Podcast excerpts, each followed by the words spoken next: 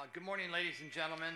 This is the uh, Clark County Board of Equalization meeting for February 13, 2023. The, this meeting has been properly noticed in post per the county clerk. At this time, um, can we do roll call, please? Scott Dugan, Here. Timothy Albert, Here. Patrick Egger, Here. Kristen Lowe, Here. Kelly Wade. Here. Okay, great. Thank you very much. At this time, I make a motion to adopt the agenda. Please cast your vote. So moved. Thank you. And let's see now, how do I get to that there? Vote. Okay. Vote. Sign in. Put, highlight your name. Sign in. Okay. Now you can vote. Okay.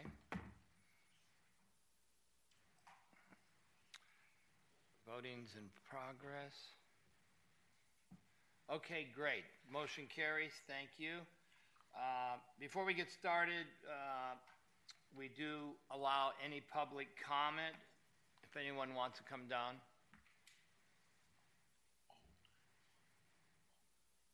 Okay. If anybody wants to come down and say anything before we get started? Seeing none, we'll get started. At this time, if everybody that's going to testify can face the clerk and be sworn in, please, including the assessor's office. Alt, what did you say? Alt tab? Do you solemnly swear to that the testimony you are about to give during the course of this hearing is the truth, the whole truth, and nothing but the truth, so help you God? Thank you very much. Um, At this time, we'll get a statement from the, uh, our district attorney down to my left, your right. Good morning. Good morning. The County Board of Equalization may determine the value of any property the county assessor assesses and may change and correct any valuation found to be incorrect to make it conform to the taxable value of the property.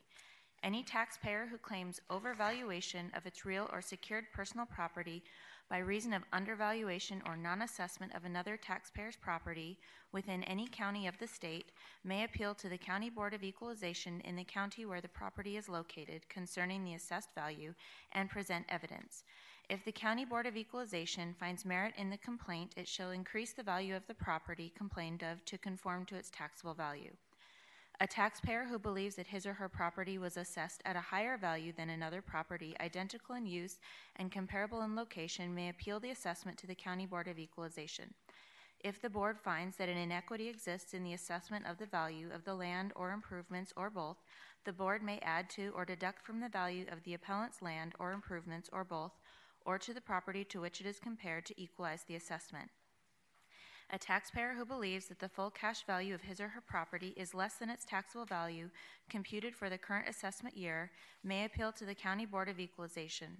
If the board agrees, it may correct the land value or fix a percentage of obsolescence to be deducted from the taxable value of improvements or both to equalize the taxable and full cash value. A public officer cannot act on a matter that would be reasonably be affected by the public officer's commitment in a private capacity without disclosing information in public to the chair and other members of this body. In addition, a public officer shall not vote upon or advocate the passage or failure of a matter with respect to which the independence of judgment of a reasonable person in the public officer's situation would be materially affected by the officer's acceptance of a gift or loan, the officer's significant pecuniary interest, or the officer's commitment in a private capacity to the interests of another person.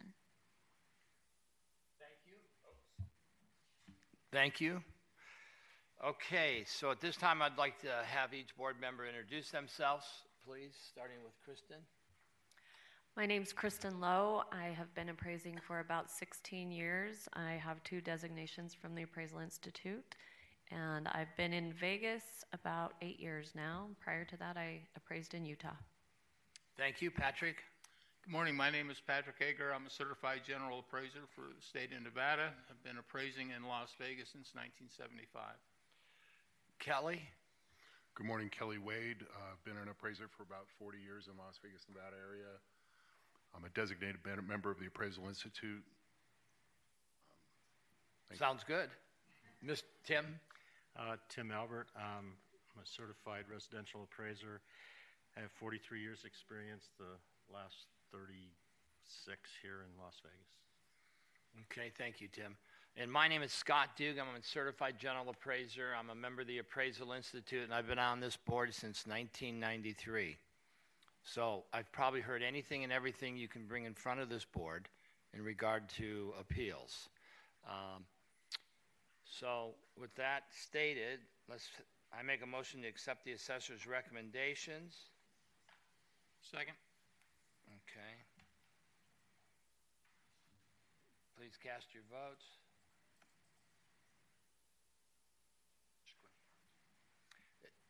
Motion carries. Now, do we have minutes from the last meeting yet? No minutes today. Those will be heard next year once we get through all the hearings. Okay, great. Uh, So the procedural rule is I'll call your name, and what you do is you come down and put your name and address on for the record, and then the assessor's office will describe the property to us. Then we'll let you put the case, your case on, and then we'll go back to the assessor and let them put their case on. And we try not to do any bantering back and forth because it makes it very difficult for the clerk to keep accurate records because everything we're saying here is being recorded. So please don't interrupt each other because it just makes it more difficult for us to uh, keep the records accurate.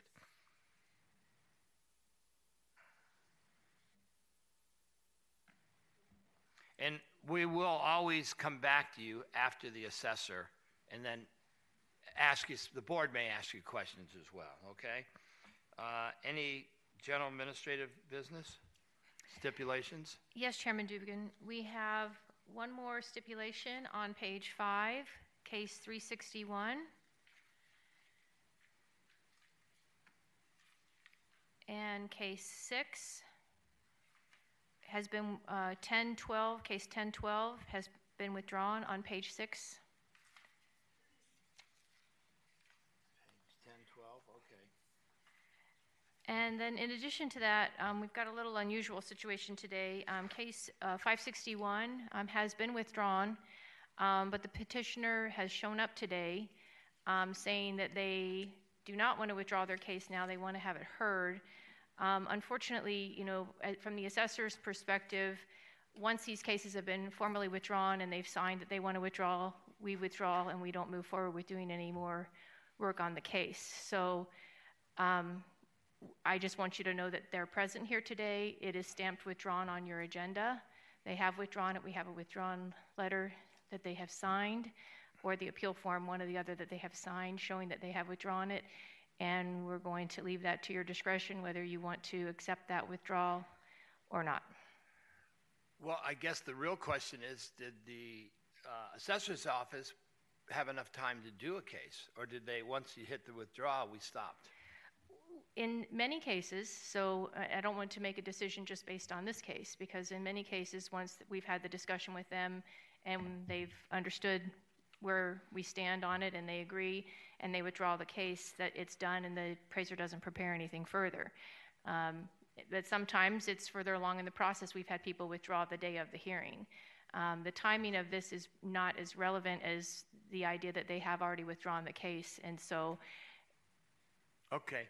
Uh, Our district attorney down here? This is in your discretion to choose whether or not to accept jurisdiction. It's not clear in the NAC, so you have discretion to choose. Okay, well, we'll just, I mean, do we, should we do that first? If you do want to hear it today, um, we will, it, there's two situations. If the appraiser was not prepared to present the materials today, we would have to schedule it for another hearing um, and renotice them. Um, If the appraiser is prepared to do it today, and we do have information in the book, we could move forward on this one.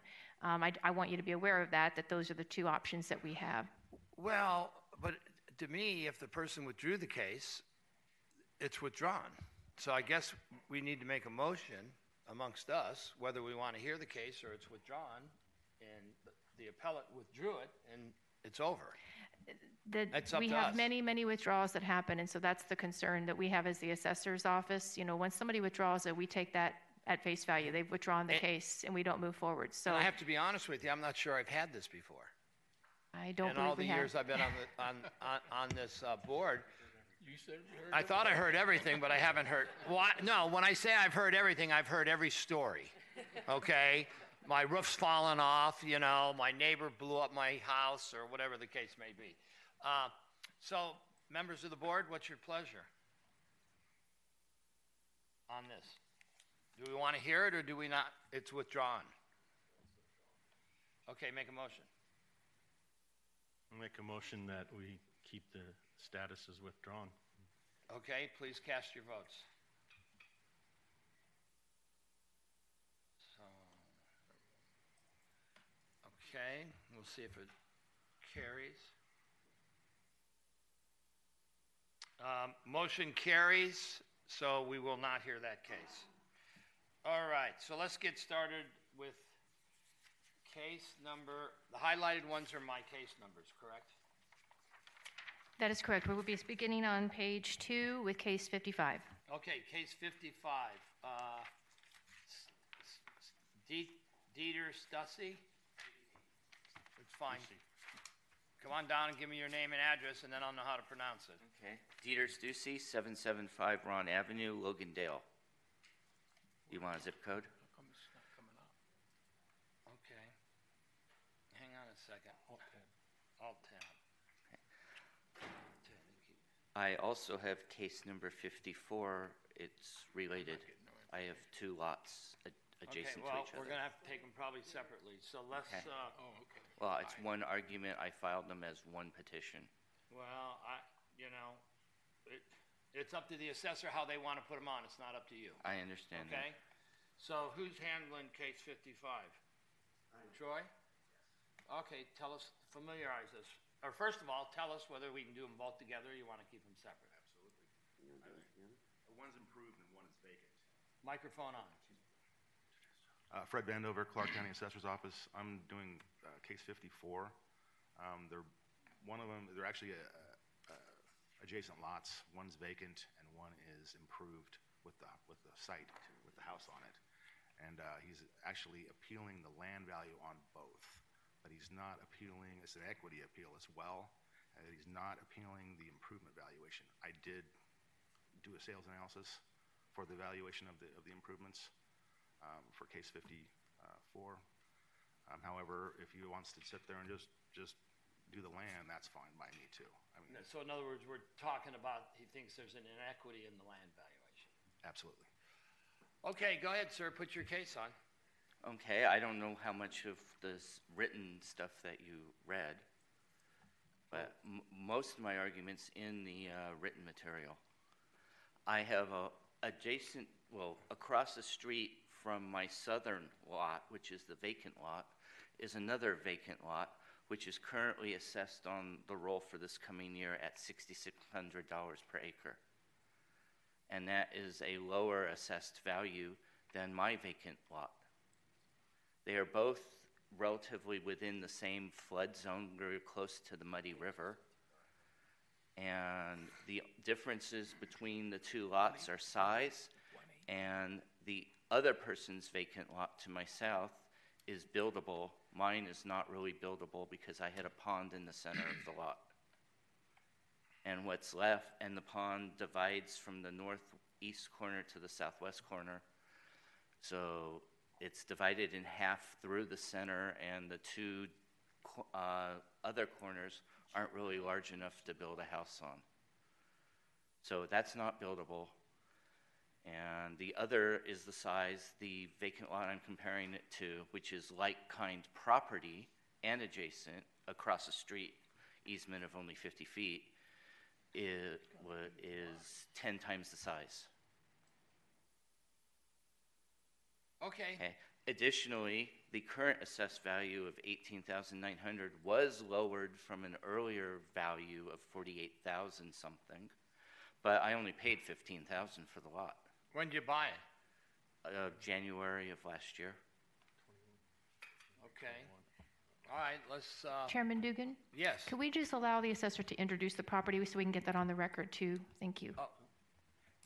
I, I'm sorry, Thank I you. had them chat, but they, about, okay, let's, go ahead and introduce it. And to be clear, Mr. Chair and Madam Facilitator, we are actually on item 54. Is that correct, or are we on item 55? Because item 55 was stated, or are we taking these together, just to make sure we're clear on the record? This is item, I, I think to be less confusion, you just take them individually. I mean, the analysis may be the same for both, but we'll, we'll do 55 first, and then we'll do 54. That way I'm not confused. okay, thank you, Mr. Chair. So Thank you. 55 is up. Yes, ma'am. And that was the order I wanted to present them Yeah, in anyway. okay. Assessor, introduce us. Good morning, Troy Campa for the Clark County Assessor's Office. Um, The subject is located, and this is 455, it's a vacant residential lot. Uh, It abuts uh, Mr. Stussy's uh, home, which is the next one we will look at. Parcel to the east or where? To the, uh, to the North? south. South, okay. Uh, Subject's located in Moapa Valley at the northeast corner of Eugene Avenue and Tammy Street. It's a typical 2.5 gross acre like they have out there uh, with 1.93 net acres due to road dedications. A portion of the subject is located in a 0.2% annual chance flood hazard area, as is the bulk of Moapa Valley. Uh, water does pool on the subject site, according to Mr. Stussy, and I believe him, and earthwork would be required for development. The subject sold as an arm's length transaction in January of 2022 for $15,000, and the assessor's office has stipulated to and recommends a reduction to that recent sales price. Okay. A- anything else? Well, in my written material, I argued that my $15,000 amount that I paid may not be all fair market value of the land. I bought it from a party that knew I was bought, I was going to be owning the residence to the, the lot to the north, and I was only interested in the property as it was adjacent. No, no, I get it. So you might have paid above market. R- right. So I looking also at the lot south of my southern lot, where they're paying only sixty six hundred an acre. That's where I came up with my twelve thousand. That would put roughly eighty percent of what I paid as fair market value, and the other twenty percent as a premium for buying an adjacent lot. Okay. Members of the How board. big is that other lot that you're talking about that's at 6,000? Uh, well, oh, that's nineteen point two five acres. So it's ten times the size. Yeah. That's, Well, Chairman Dugan? yes. If we could just, I know the assessor introduced the property, but we'd like to have them put on their case too, Uh, please. Oh. Thank you. Go ahead, Assessor. I'm sorry. So, um, uh, an aerial flood map might maybe referenced on page uh, 129, and this may help as well. It, it, in the center of that, there's a little red dot that shows Mr. Stussy's parcel, and a portion is in that yellow zone. Um, the his comparable is the area south of that in the block, where there is probably five developable acres, but the bulk of it is in a much more intense flood zone and with a large portion being in that regulatory floodway area where you, you can do nothing, you can't even fence it. Um, and so uh, essentially what he's doing is taking, somebody bought develop five acres-ish developable and he's spreading that over the entire area even though the bulk of it is not usable to get to the lower price per square foot. Um, there is a uh, land grid on page 118. Uh, and the map is on the following page, page 119. Um, because, uh, because out here, some of the parcels, the roads have been developed, and because it's not uncommon out here for like an area in the corner to not be developed, these are usually valued on a, a price per lot basis rather than a price per square foot basis. I can look at it either way if you'd like. Um, so there are six sales that are presented. Um, all of them are more in more intense flood zones than the subject. And uh, all are impacted by some, by wash or by pooling or some type of, uh, it's a some type of a detriment like that. Um, Sale two is the, the only one, it's, it's smaller, I put it in there because it's a more timely sale. Uh, it, it's an acre, it's shaped like a triangle, and it's inferior to the subject. The remaining ones, sales three through six, are similar 2.5 gross acre parcels. Again, they're in worse flood zone areas, and they are also impacted, and they sold for approximately 10,000 more than the subject. Um, Based on that, and with most emphasis on the subject recent purchase, uh, it's not a key assemblage to his, he just wanted it. It- It's, it's not, it's not a necessity that he has it. He wasn't held up over a barrel. This is the price s- willing seller sold it for and that he bought it for. So with most emphasis placed on sale one, we recommend uh, the reduction to the recent sales price to $15,000. Members of the board?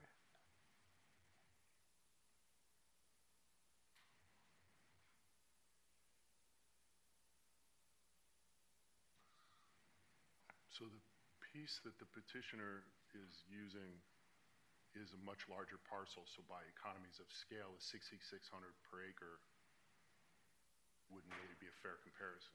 Correct. Yeah, however, my comparison is for a lot that's adjacent or Okay. adjacent across the street. We- His lot, I- I his understand, but- comparables are not. Listen, you've got to, we're, we're, we're going to talk about this without any interference from you. We'll come back to you and act, you can chime in, but we can't have back and forth here. No, I understand. That was my only rebuttal to his Okay. position.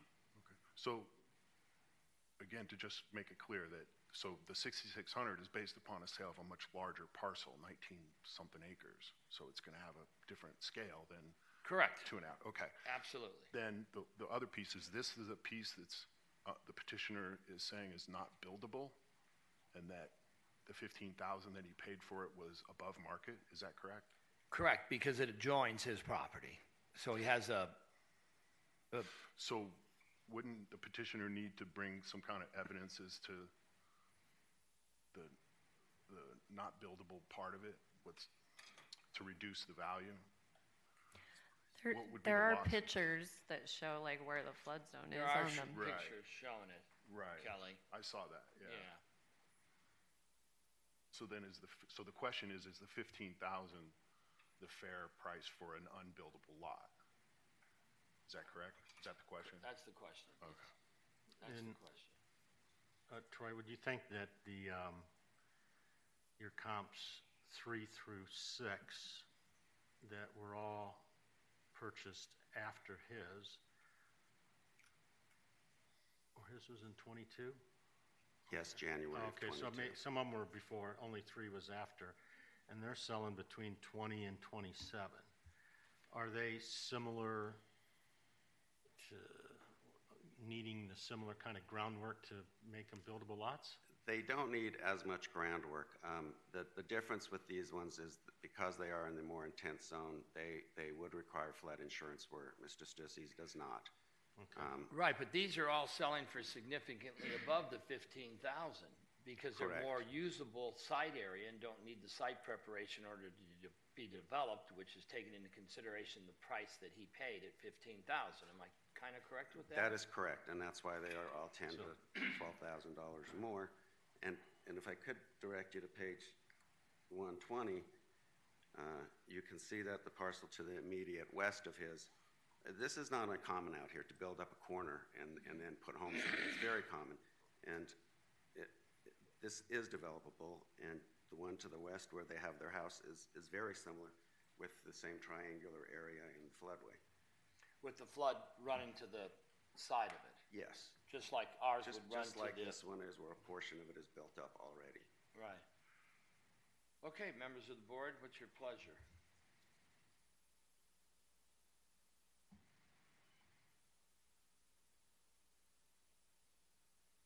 Does it exceed market value? And, and the prob, the problem with it, comparing a ten acre to one point nine three acre, that's just different animals. Economy of scale. Sale number one, though, is almost an identical property. It has the wash going right through it, sold for fifteen thousand dollars. The, That is his parcel. That's the subject. oh, that is the parcel. Yes, sir. Number I'm two sorry, I didn't say that. Smaller. is smaller. It's smaller. Sold for It's a thirteen. half acre. So really, the, the best comps are three, four, five, and six, even though some, are- some of them are dated. They're more similar in size, and they sold for ten thousand or more more. than this parcel did, which takes into consideration the, uh, wash running through the property and the lack of being able to develop the property fully. Um, Therefore, I make a recommendation that we accept the assessor's recommendation. It does not exceed full cash value. Please cast your votes. That's case fifty-five. Motion carries. Sorry. Now, by the way, you can appeal this to the state board. I understand that. Okay. So name and address for the record for case fifty-four, sir. Dieter Stussy, 775 Logandale, uh, Ron Avenue, Logandale, Nevada. Thank you. Fred? Uh, Fred Vandover, Clark County Assessor's Office. Good morning, everybody. Um, Case 54, beginning on page 69 of the master book. Uh, The subject property is a custom one-story home located at 775 Ron Avenue near the vicinity of Hall- Moapa Valley Boulevard and Yamashita Street in Logandale, Nevada. Uh, The appellant indicates in the appeal form that it- this is an equity appeal of the land value. It is not appealing the improvement uh, valuation. Um, So I did do both. Well, we actually, uh, Troy did one and I did the other. Uh, anyways, the assessor recommendation is no change from the current land value of sixty-three thousand or the total current valuation of seven hundred and sixty-two thousand two twelve. Okay, go ahead, sir. Well, my, uh, uh, as I, as noted, I'm only appealing the land value on this. And my sole argument on this is I have a, another lot here, which is now a lot less. The ratio is roughly four and a half to one in valuation currently. I- I And I'm that. aware that all four of my neighbors who have houses on, improved lots, who have houses on them, are assessed at sixty-three thousand. Versus yours at sixty-eight. No, mine's sixty-three as well. Oh, it's sixty, they're. I'm aware of that, but now I have this, my other lot here, which is assessed for a lot less. Which is physically adjacent, Right. Okay, and that's my sole argument. okay. Fred, put on the case. What page is it on, by the way? Uh, actually, the, uh, the sales analysis starts on page eighty-five of the master book and the land analysis is actually on ninety-two. Um, I'm not sure which one. 92. Should we just do the land? land. Uh, Okay, do you want to do the land? Please. Sure. Troy Kemp, Clark County Assessor's Office. Uh, uh, Land grid may be referenced on page 92, uh, with the data sheets beginning on the following page and a map on page 99. Uh, Again, the subject's a typical 2.5 gross acre parcel, contains 2.14 net acres because of road dedications. Uh, Six comparables are presented. There were limited true sales out there, so I did use some sales that were a little bit older. Um, All of the sales were listed in MLS, and they support the taxable value of the subject. Sale one I included because it's a timely sale, and it just shows what people are paying even for an acre parcel. But sales two through six are tremendously similar to the subject. They're the 2.5 square acre parcels. Um, sale uh, three and through six are uh, the or four through six are the older ones. They would likely warrant an upward adjustment. Um, sales two and five are both located one block north of the subject uh, and very similar to the subject. Uh, sale three So we really have two markets out here. Markets that have parcels that run through, that washes one through. And Absolutely other ones that are fully developable with less infrastructure cost and site development. That is absolutely correct, and if you look at the aerial, you'll see there's very little site coverage on these parcels, and, and the way it's explained to me from the brokers is that people typically just look at the lot and say, will this fit my double wide, or whatever we're putting out here, and then they just sort of angle around it. But there are two markets, and, and the Muddy River runs through the center of the valley, so that worth is generally lower, and, and the others And the pieces on the outside are higher, are higher. are easier to develop, and we probably don't have to have flood insurance and everything else. And you get to use the entire site, correct? Right, okay. So, uh, sale three, it's, it's located about a quarter mile southeast of the subject, very similar. And sales uh, four and six are located about three quarter mile west of the subject. They're a little bit more remote, but, but they're all interchangeable. They're all very similar. Uh, and even the older ones, unadjusted for time, support uh, our taxable value of 63000 and we recommend uh, no change from that. Okay. Do you want to add anything else? My rebuttal is uh, maybe similar in value and type, but not adjacent. Well, While my comparable being my other lot is adjacent. well, it's adjacent, but it's got issues with a wash running through it. I agree with that, but I, the disparity between the value of the two lots is what I'm getting at. Well, but there's really no disparity if you look at 55 and 54. 55 has parcels that have issues, Yeah. Whereas under- I understand that. 54 has parcels with no issues. Yeah, but I'm looking at the per acre land value. Uh, And like I said, it's a ratio of about four and a half to one, and that's a big difference. I mean, if you travel a hundred feet and you're now on land that's worth four and a half times the other lot, So, so what you're saying, then the other case, then the land at fifteen thousand Maybe low. is low? no, I'm saying that when I bought the property with my residence, No, too you're- much of you're it's saying- you're saying attributable your to the current land, and more of it should have been attributable, well, my purchase price, more of it was attributable to the improvements. Than what the assessor's ratio is. I, I, I basically looking at these sales, these are more similar to your parcel, even though it's improved. Yours is improved. These may be improved or not improved. Not improved. Uh, so if anything, uh, the 63 is probably reasonable in comparison to the parcels around you that are improved. So I'm not sure I see anything. And then he had mentioned equity-wise that all the other parcels are the same around him at 63? Absolutely, they are the same. Okay. except his adjacent that's in a flood, which is probably maybe a third usable or a half at the most, and you'd have to put some, Correct. some kind of channel through that so you can protect your improvements at some point in time. uh, Correct. which makes that parcel worth significantly less than a buildable site of which you have four or five comparables. But his argument is the ratio of improvements. of Well, it- it-. No, he's talking about the ratio of the improved, of the dirt versus the other dirt. One's in a flood channel, basically, and got a wash running through it, and the other one doesn't. So we have one at sixty-three thousand and one at fifteen thousand.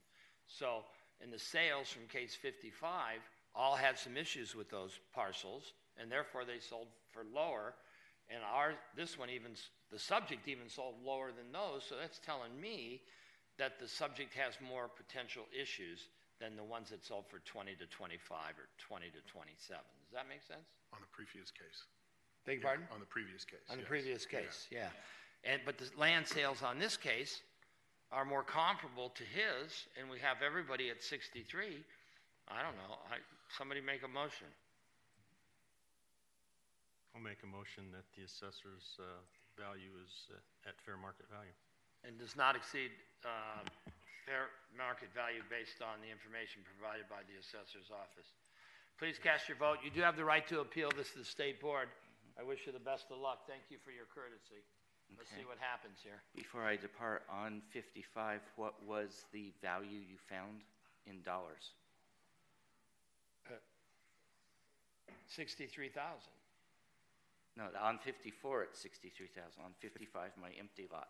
15,000. 15,000. Thank you. You bet. Thanks. Be safe. Case number 473, Marcus Jensen.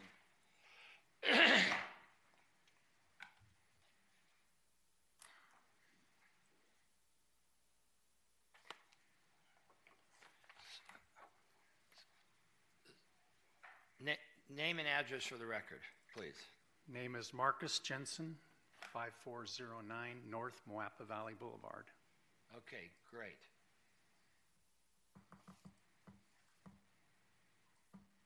Fred?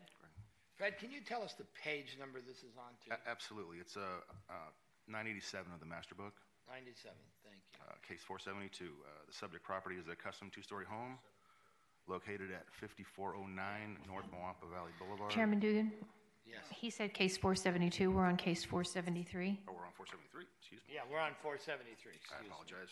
I don't have the, uh, the agenda in front of me.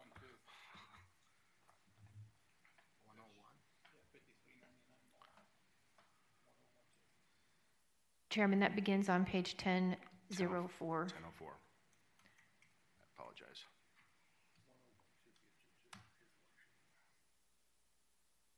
Okay, All right, the subject property is a custom one-story home located at 5399 North Moapa Boulevard, near the vicinity of North Moapa Valley Boulevard and Waterline Road in uh, Logandale, Nevada.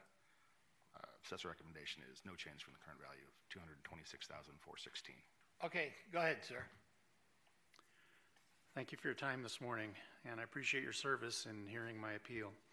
After 40-plus years as a property taxpayer in Clark County, I've learned that the tax assessment process is complicated, and in spite of the formal processes and regulations that apply, it still can be very subjective. I wish to compliment Mr. Frederick Vandover, property appraiser in the assessor's office, for his patient explanations to me of the appraisal process as prescribed under Nevada revised statutes. The basis of my appeal today is very simple. Market values go up and down, sometimes very dramatically over short periods of time. And as illustrated in the graph from the Federal Reserve economic data, which was attached to my appeal documents as attachment B, there was a dramatic increase in values just before the Great Recession of 2008 when market values crashed back to 2003 levels. From 2012 to 2020, market values gradually recovered, but then over the two year period from 2020 to 2022, market values soared. Based on the experience of boom of the boom in values in 2004 and 2005, this recent boom should, in my opinion, have been viewed with suspicion. In fact, during 2022, some economists warned of an appro- approaching downturn in the market, that this rapid increase was not sustainable. I'm sure you're all familiar with this. Mr. Jensen, we're all real estate appraisers and have been working in, there's 200 years of residential appraisal service in this county up here. No doubt. I So appreciate a lot, your so we, we get it. I'm just making the case for the record. Thank Go you. ahead. So, in spite of these warnings, the County Assessor's Office applied taxable value increases for the 2023 2024 tax year that for my property were twice the increase for the prior year. Now, an abundance of evidence reveals that market values have stagnated if they are not, in fact, declining again. In addition to the references in my appeal, I have with me two more recent articles of very recent date, and there's copies for the board if you'd like to have them. Thank you. Uh, that uh, continue to substantiate this change in market conditions. So, in view of this evidence, I ask that the board recommend that the valuation of the two properties addressed in my appeal be held at the same level as in the prior tax year. This action of holding the taxable value at last year's levels will allow time for assessing during this period of apparent transition how market values will perform in the coming year. Thank you.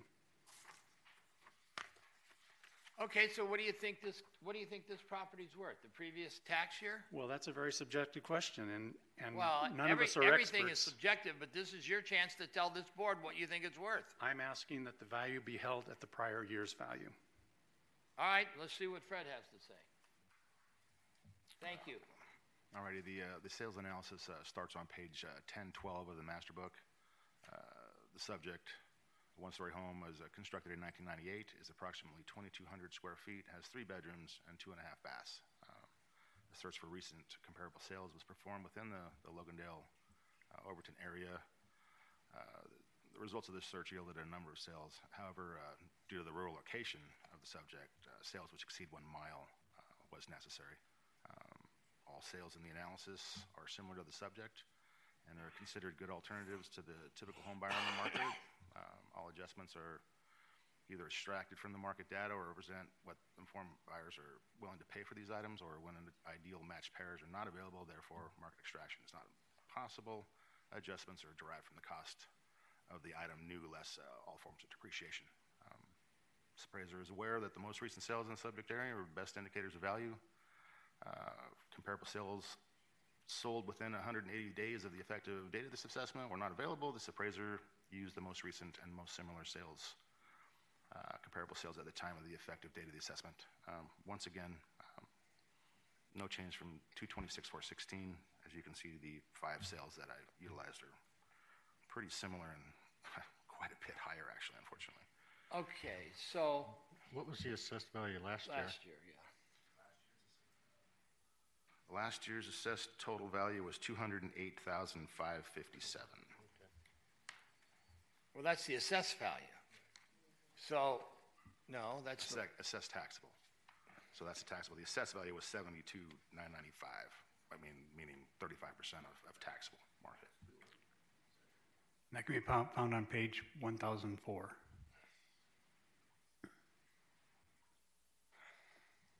And again, we use the, uh, Jamie Jacobs for Clark County Assessor's Office. We use Marshall and Swift's cost manual, so cost, you know, the land value looks like it stayed the same, but the increase would be in, in cost. increase in cost, well, wouldn't it be a, uh, uh, decrease in cost as depreciation is what, one and a half percent per year? Right, sometimes, typically, uh, you know, like costs, I think we're looking at are like fifteen percent or so over this last year. And then the one and a half obviously didn't wipe that out. Okay, and, and he bought this in two thousand seven or eight at a half a million dollars, correct? Fred? Uh, Yes, that's correct. Keep your microphone on, I wanna be able to Okay, talk to you. gotcha. Please. Yes, it was purchased. It's easier if you just leave it on and we can banter back and forth. August of 2007, yes, for 500,000.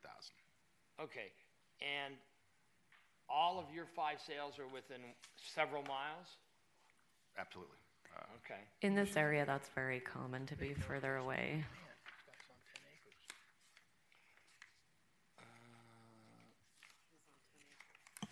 It, The subject property is on 10 acres, correct?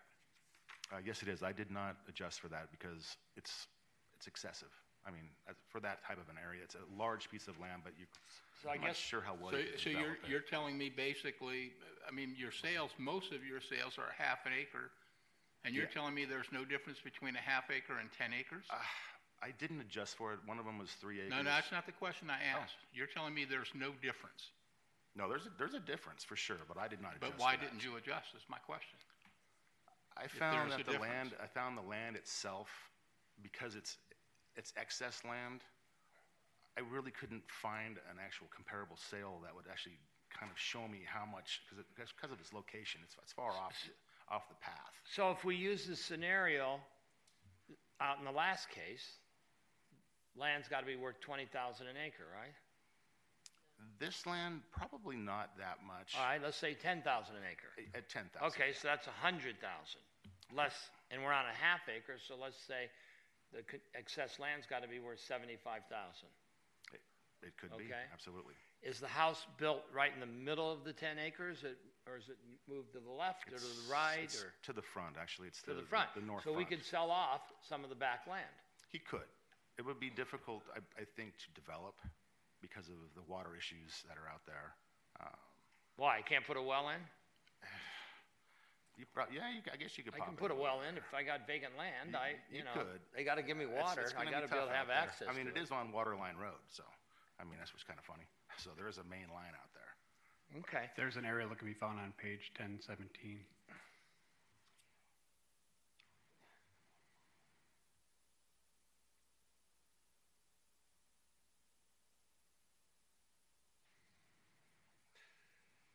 Looks like you just have one neighbor. Is that a question for me? I'm sorry. Yeah, Would you repeat it, please? what, you just have one neighbor to the left of you? I am my own neighbor. I own both houses. That's oh, it. Oh, you own, bo- oh, this is, this next one is the Yes, next, Both cases are for each of the houses that are adjacent to each other. and- okay, so Fred, how much land is he on on the other one? Sixteen acres? Yeah. So you kind of built everything over on, lap to everything? My the- brother built the first house, then I bought, built the second one, and then my brother moved away and I bought his home. Okay, all right. Okay, members of the board, what do you think?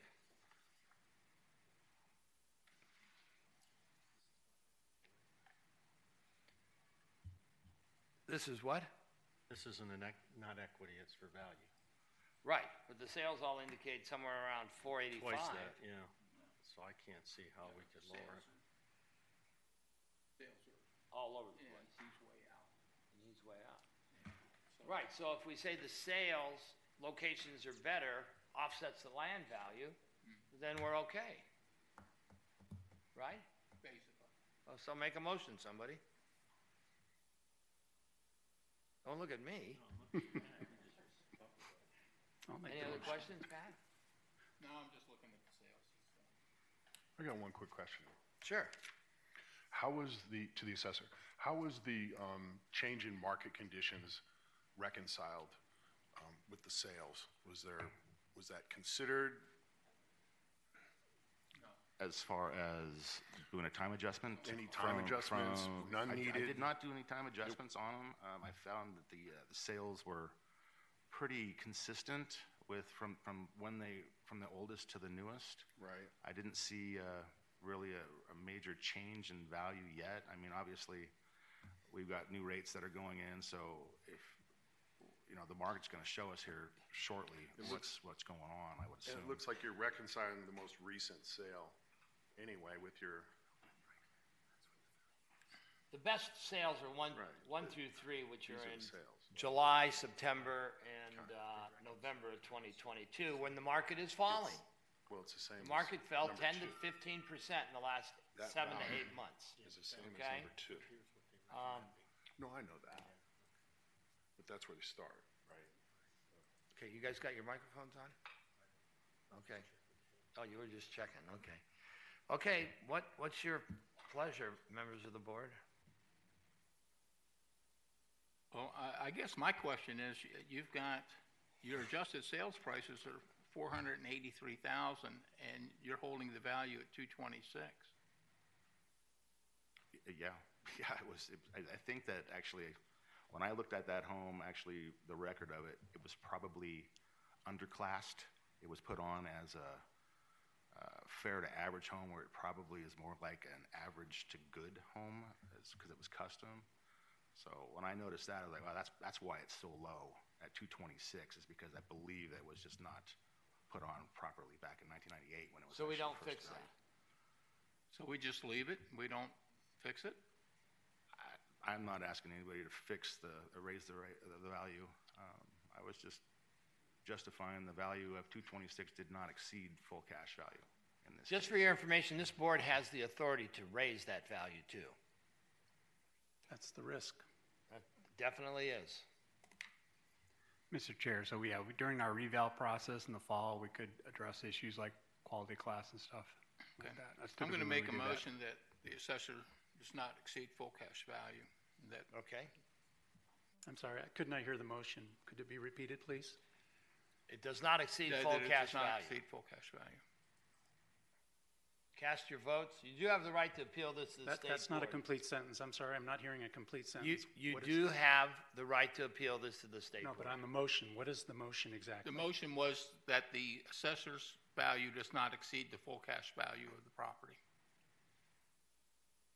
Okay, thank you. Motion carries. Uh, Name and address for case 472, please.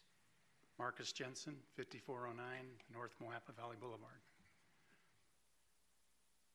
Okay, great. Uh, Fred? Fred Vandover, Clark County Assessor's Office, uh, case four seventy-two, beginning on page nine eighty-seven of the master book, uh, right next door to the, uh, the previous, um, property case.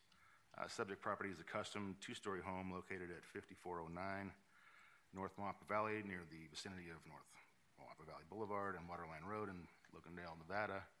Assessor recommendation is no change from the current value of seven hundred and twenty-four thousand, two ninety-eight. Okay, Mr. Jensen. I appreciate Mr. Wade's question about the current market conditions because that's really the crux of my argument.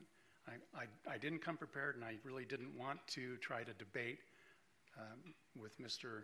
Vandover about the correctness of his valuations compared to other sales. I think if we were to go into that, we would, I would be able to demonstrate um, that the, these two properties have substantially uh, less value compared to properties in the more developed part of Moapa Valley because of difficulties with flooding and terrain uh, specifically and predominantly, but also because of access to power and water. Uh, Mr. Dugan, you may remember some time ago we had an appeal. My brother and I came in and appealed the land values because of their the lack of consideration for those very issues. But my primary objective today is to point out that the market conditions are changing. It appears that they're either going to stagnate or decline. We'll know better in the next year. I'm simply asking for my valuations to be held at last year's valuations until those, assess- those assessments of current conditions can be better defined. Thank you.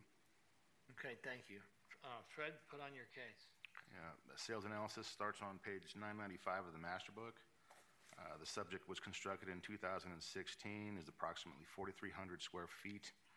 uh, Has, I believe, two bedrooms, that's what, on record, and four and a half baths. Um, Search for comparable sales were performed within the Logandale area. Um, Results of the search yielded a, a few sales. Um, However, due to the rural location of the subject, uh, sales which exceed one mile and somewhat dated sales were necessary. Um, all sales utilized in the analysis are similar to the subject uh, and are considered good alternatives to the typical home buyer in this market. Um, all adjustments were either extracted from market data and represent what informed home buyers are willing to pay for those items when ideal match pairs are not available, and therefore market extraction is not possible. Adjustments are derived from the cost of the item new plus less all forms of depreciation. Uh, The appraiser is aware that most recent sales of the subject sub-area are best indicators of value. If the comparable sales was sold within 180 days of the effective date of this assessment were not available, this appraiser used the most and similar comparables available at the time of the effective date of the assessment. Once again, recommend no change from the current value of 724,298. Mr. Chair, if I could quickly just add to that. Um, Obviously, our data valuations are, you know, if we could compare it year to year, we really don't because the sales that we use for those prior years are old, you know, we're, we're running, you know, six months, a year, year and a half behind in the market. So we really can't, you know, keep up to what exactly it is. And that's why we don't compare year over year. Okay. Um, Members of the board? So what was it last year? Please. Last year it was 656,906. Like we found, found on page 987. So again, with this analysis, there's no adjustment for lot size and no adjustments for market conditions, correct? Uh, Correct. But there is consideration for the market conditions because you are considering the more recent sales when you reconcile your final, your value. Absolutely. Um, I I pull, I mean, I put most weight on everything that's the most recent. Um, Because one and two are ver- really recent, basically, last three months anyway, or four Yeah, months. there- there's, there's, there's some recent sales, for sure. How far away are these? I believe up to three miles, there's a, They're up to three miles? Okay. I mean, I used, uh, utilized the entire valley. I believe you mentioned that uh, last uh, week, Mr. Dugan. Yeah, oh, no, I know. Yeah, you have to.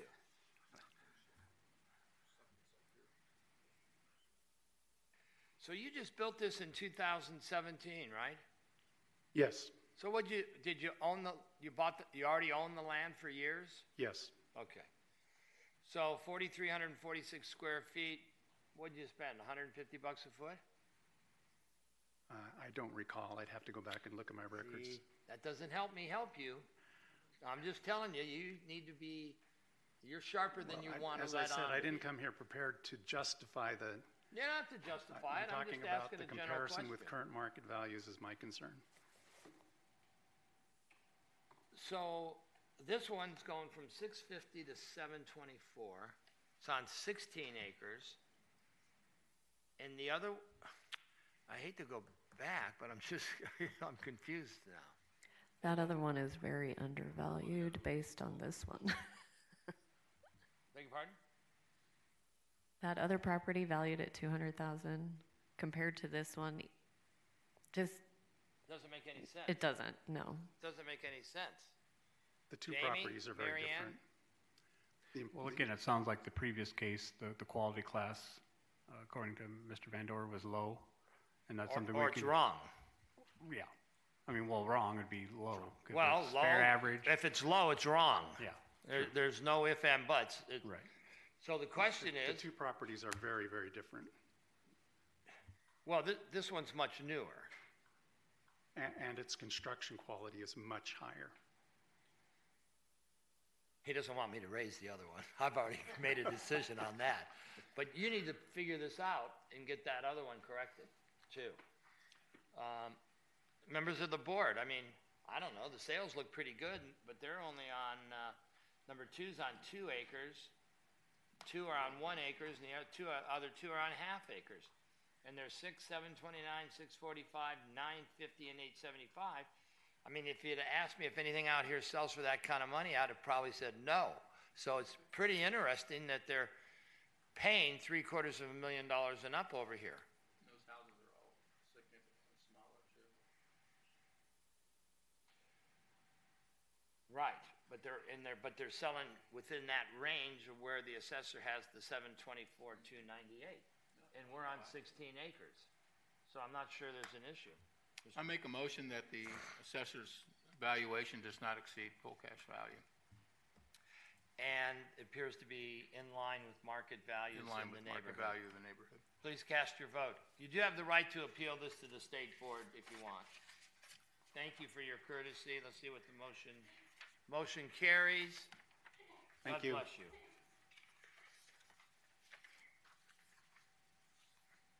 Case number 208, Entrust Group.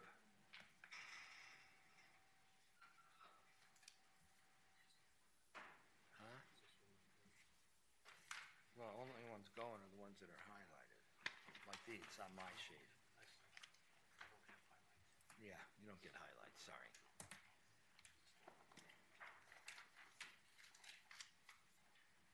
Is, is that mic on? It is, okay. Paul Pollock uh, for the Entrust Group. That's my IRA. My address is 725 uh, North Royal Crest Circle, number 225, zip code 896, uh, 81 89169. Now, the- I have a Okay, question. hang on a second. Are you the owner of the property? Yes. Okay, so we, just a second now. Let's hear from David. Let's, let's find out what this is. Yeah. Now, uh, am, uh, No, am no, I ha- now, hang, to- hang on a second. Uh, I'll, I'll come back to you. I want to know what this is. Hang on, David. Uh, Thank you, Chairman. Uh, Dave Bixel with the Clark County Assessor's Office. Um, This case starts on page 548. Um, uh, Comparable sales grid, page 582. Um, The subject property is a vacant .42 acre interior custom residential lot located in Southern Highlands.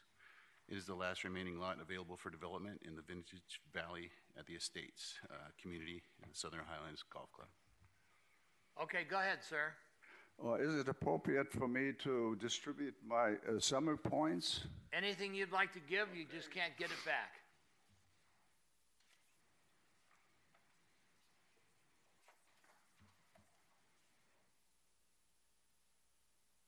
Wow.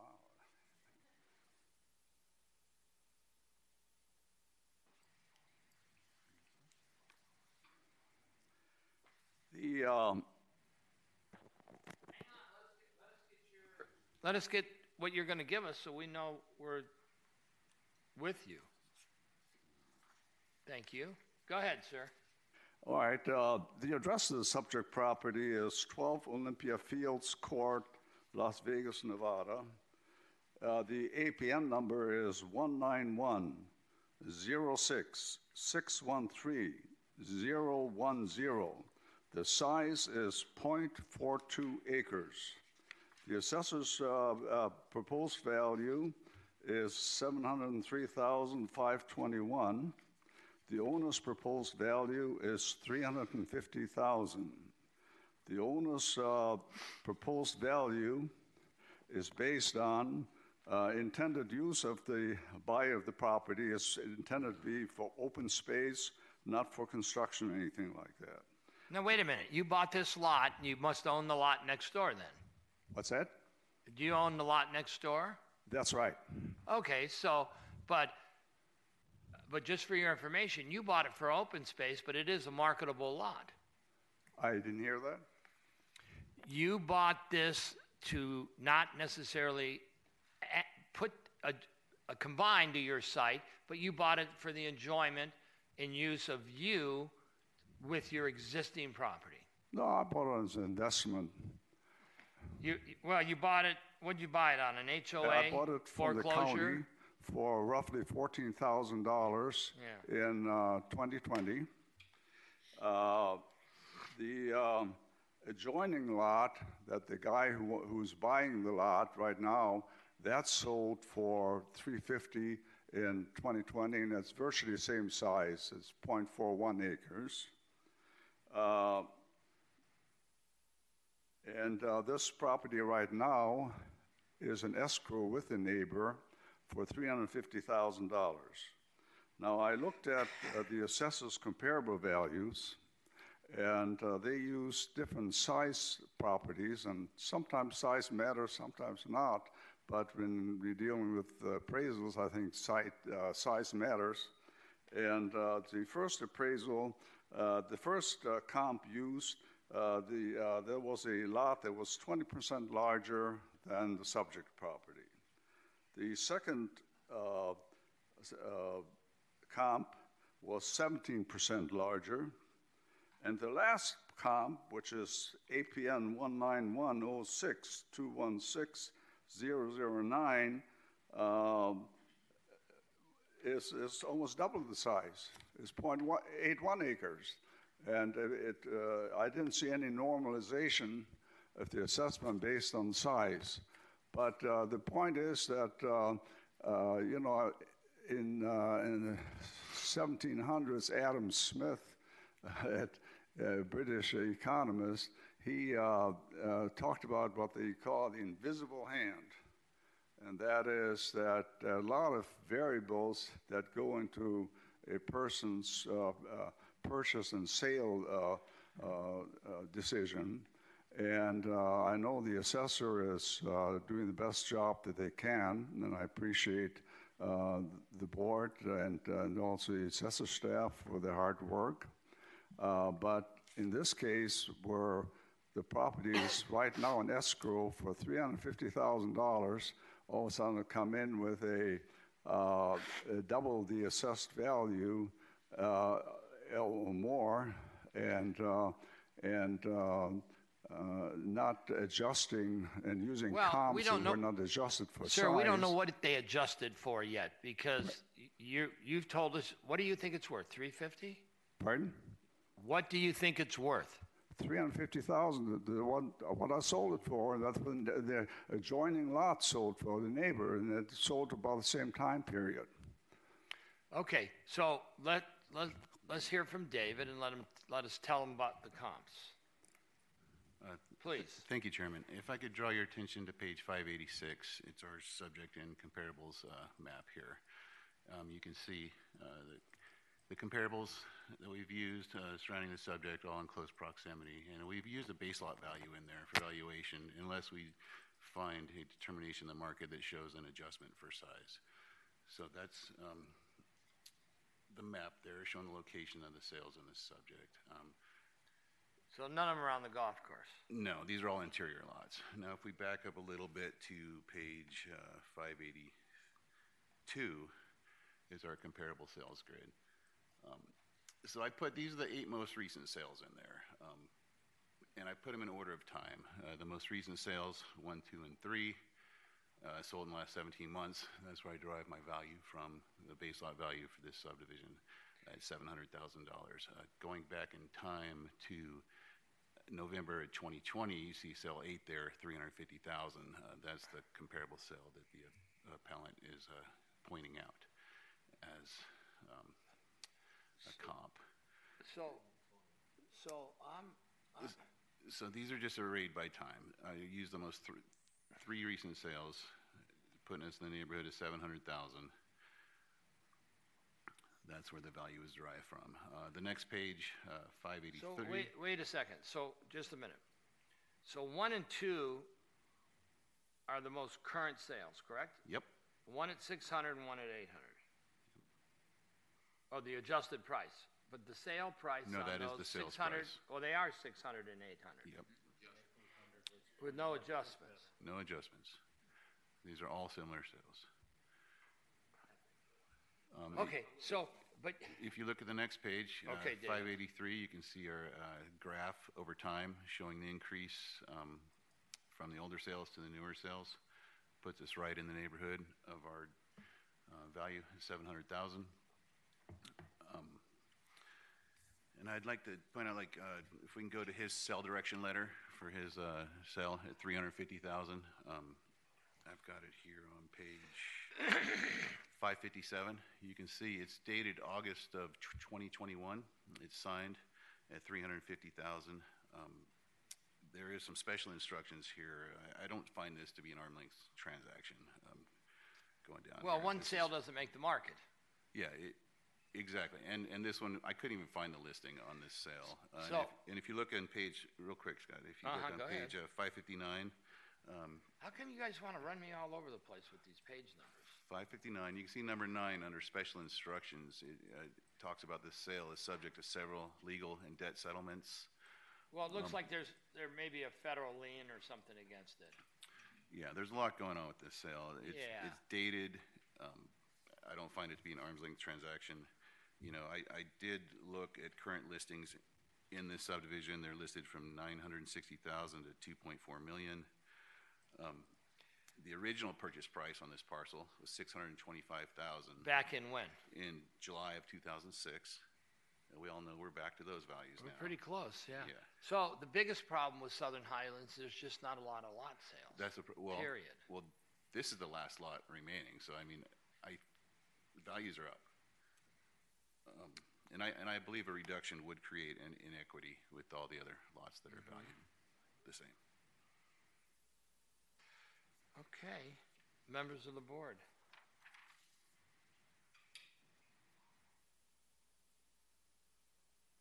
I, I'll tell you, I just did a lot out there on an elevated two-tiered site, and it was hard to appraise. I- I just did it in the last month. It appraised a lot more than this, because it has the view, Sure. but I actually went out of here and looked at some things in MacDonald Ranch and Seven Hills and other uh, projects in that general market area, even though it's some distance away, to show what's going on currently, because it's hard to equate to the old sales, in my opinion. Um, So let's see what the board wants to do here.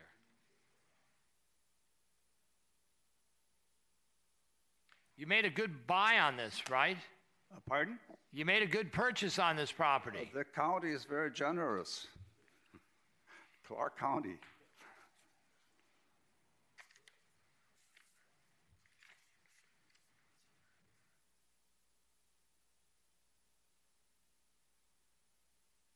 Members of the board? So the lot next door is the, um, number three. Is that correct? No, number eight, uh, is sold for three fifty. uh, Lot eight, but it's number three on the grid? Number eight on the grid, Oh, I'm sorry. I, my apologies. That's why I asked. Okay.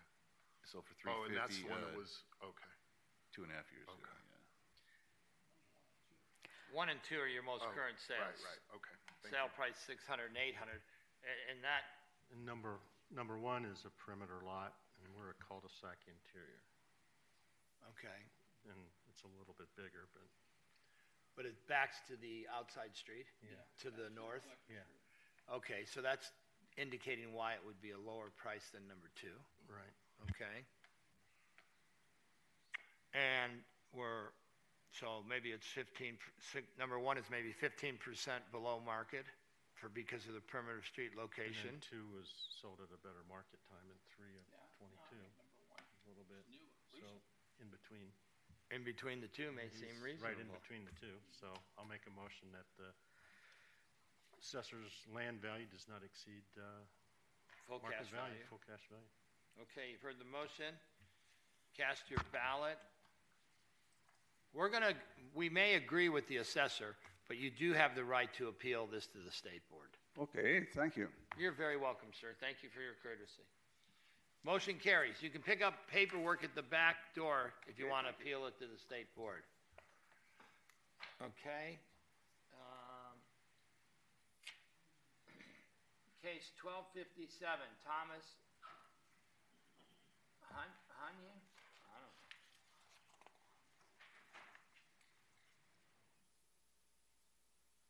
1257.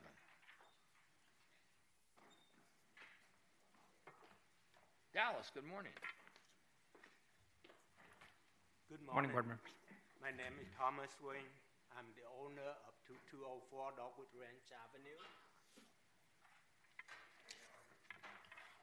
Okay. Uh, good morning, board members. Uh, Parcel number is 178. No, no, no, no. We know what the parcel number is. You don't have to tell us. Hang on, let Dallas talk. We want to know what it is and what, what page it's on. Uh, The subject is a 21, the case begins on page um, two- 2177 in the master book. This is case 1257. The subject is a 2,159 square foot, one-story, built in 2004, situated on a .2 acre uh, lot with uh, mountain views uh, in the backyard. Amenities include a three-car garage, generally located at Eastern and Sunridge Heights Parkway in Henderson, and the assessor recommending, recommends holding taxable value at $464,944 based on market sales analysis. Okay, is this equity or is this just market value? Uh, the market box was checked on this one. Okay, good.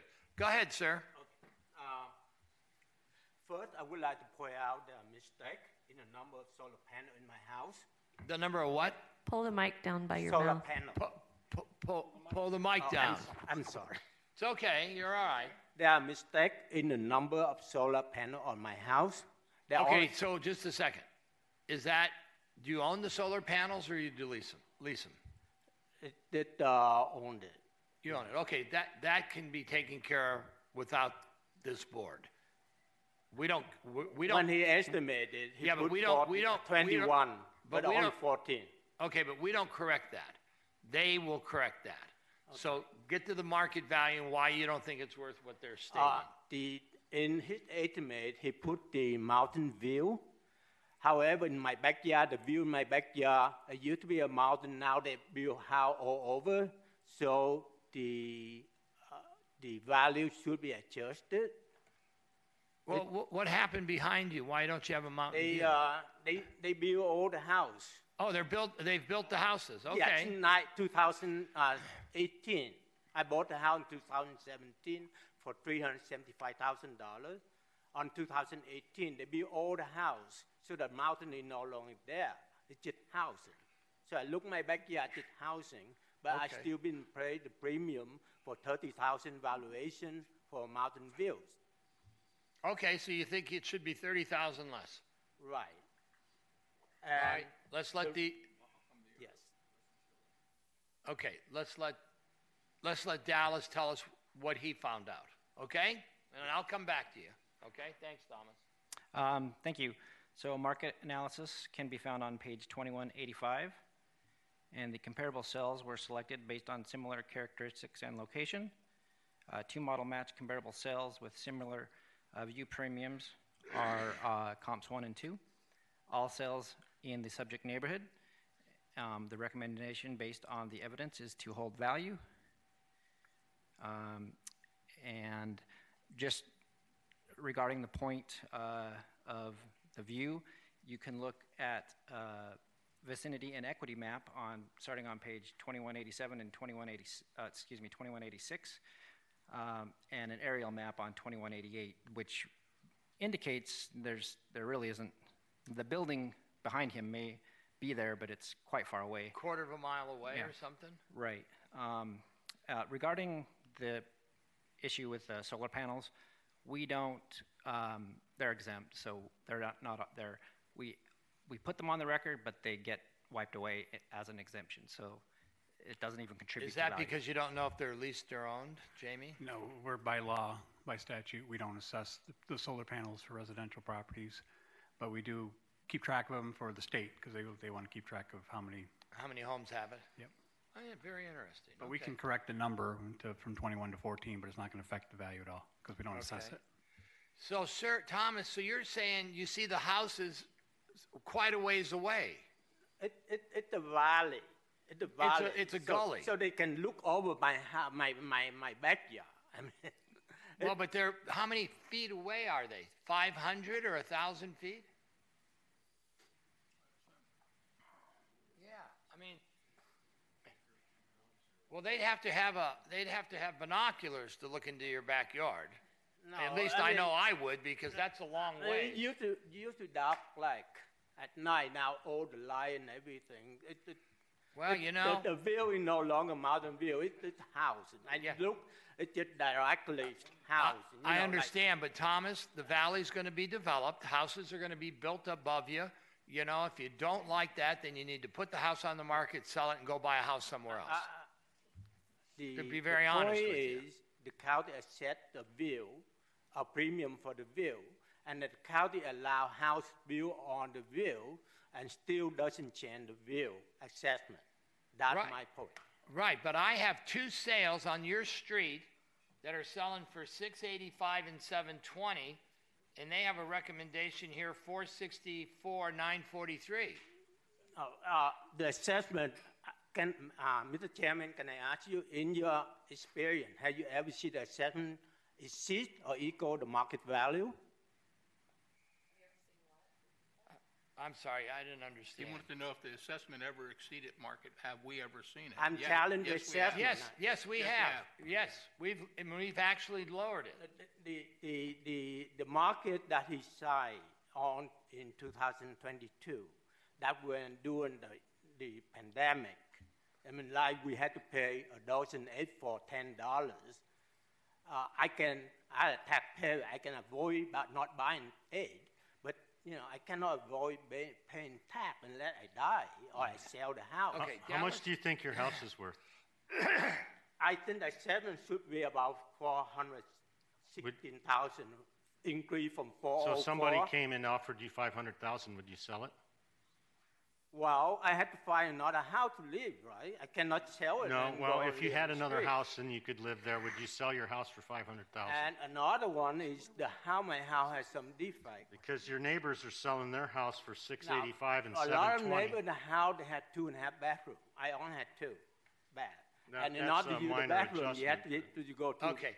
the He- bedroom. Here's the problem. Yes. I got two sales on your street, the same house at six eighty-five and seven twenty. They have the you at same deal. four sixty-four,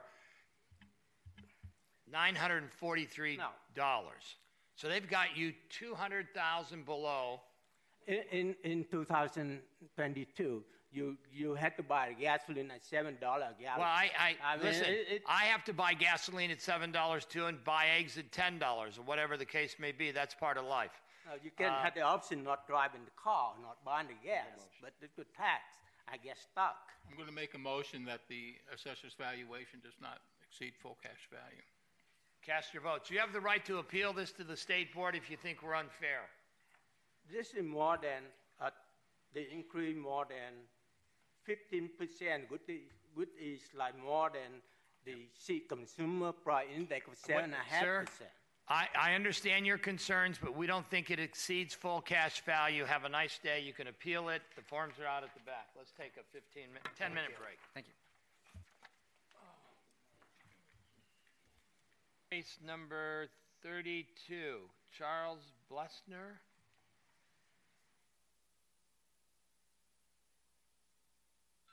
Good morning. Uh, my name is Charles Belstner. I asked for ADA accommodations with even DOJ. H- hang on a second. All I want your name and address for the record. You left. I, I, I, I was trying to explain I can't, I, I'm going to provide you what I believe you want. My name According to the accommodations I asked for is Charles N. Belsner.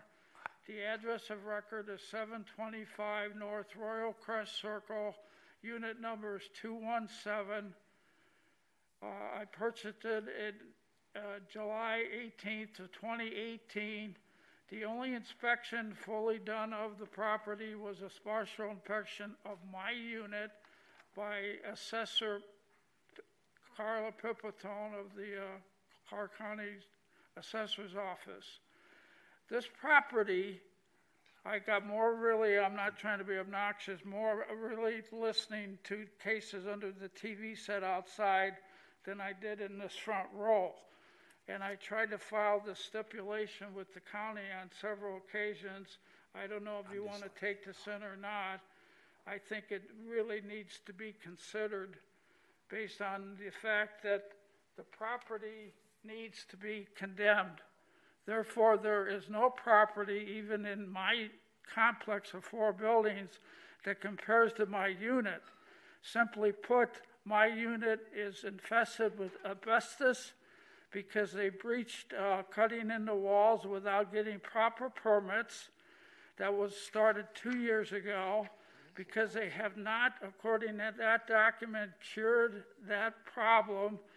The mold is increasing from five levels up down to mine.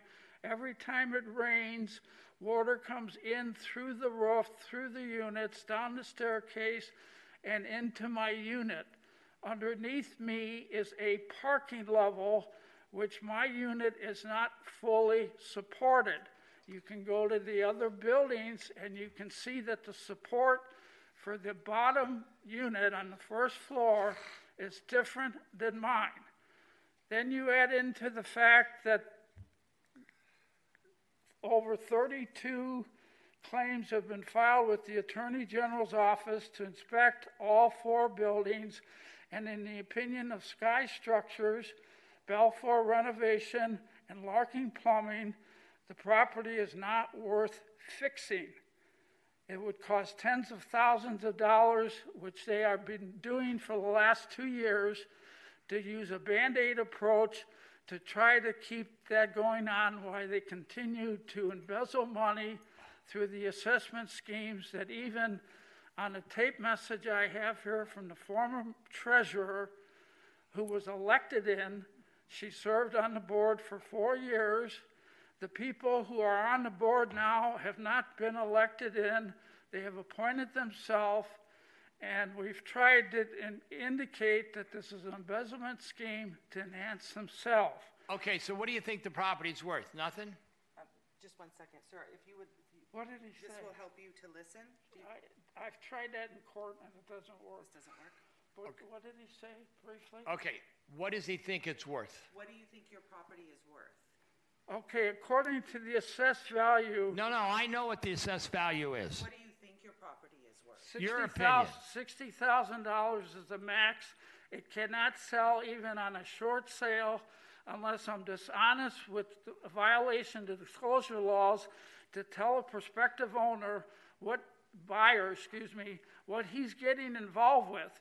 Yes, units have sold in my unit, but during the last two years when prices were at an extremely beneficial price, the units are, are still not selling for what they are worth because people have gotten inspections.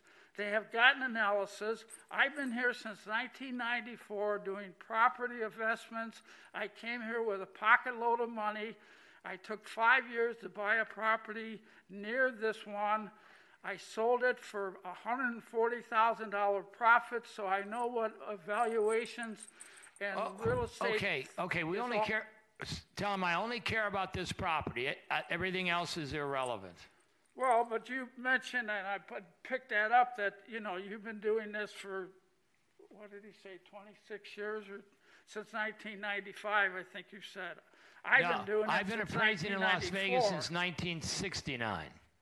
He's been here since 1969. I apologize, okay? It's I've been okay. doing this since 1994.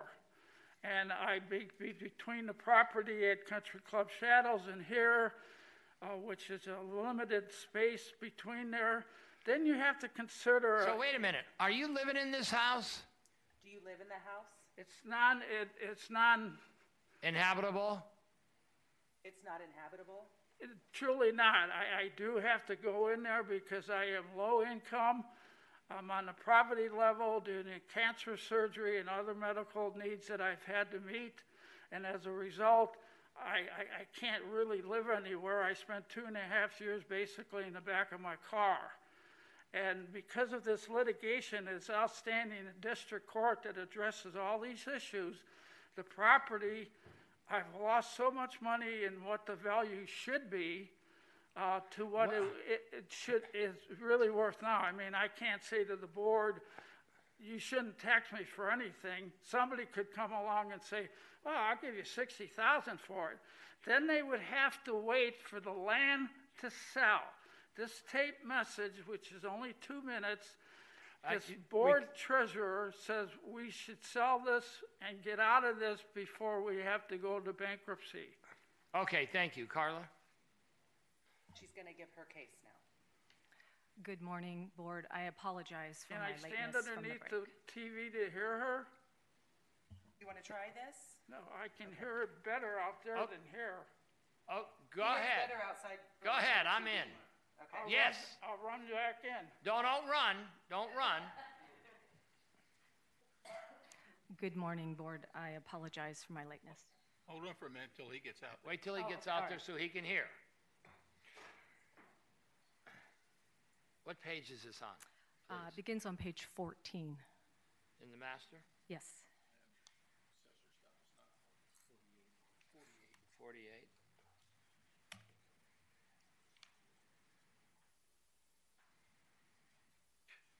You know, these are those, these, these are those old square boxes that were built in the fifties or something, Uh, yeah, they were built in 1976. or something. I mean, they're yeah. old. Yeah, this is, uh, the subject property is an 1,153 square foot condo located on the first floor of a five-story building, built in 1976.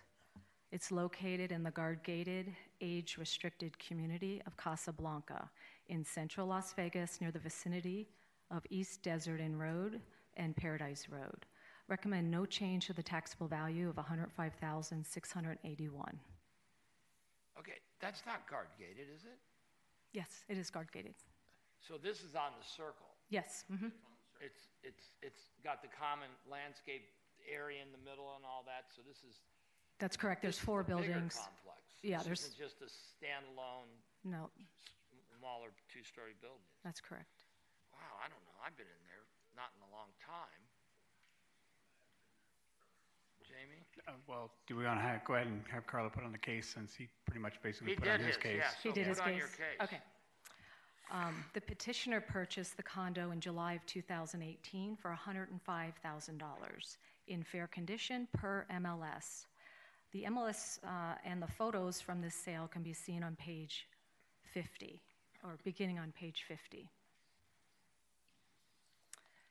The property does have some conditional issues that were brought to our attention by the petitioner. A site visit was conducted in August of 2022. Photos from the site visit can be found beginning on page 56.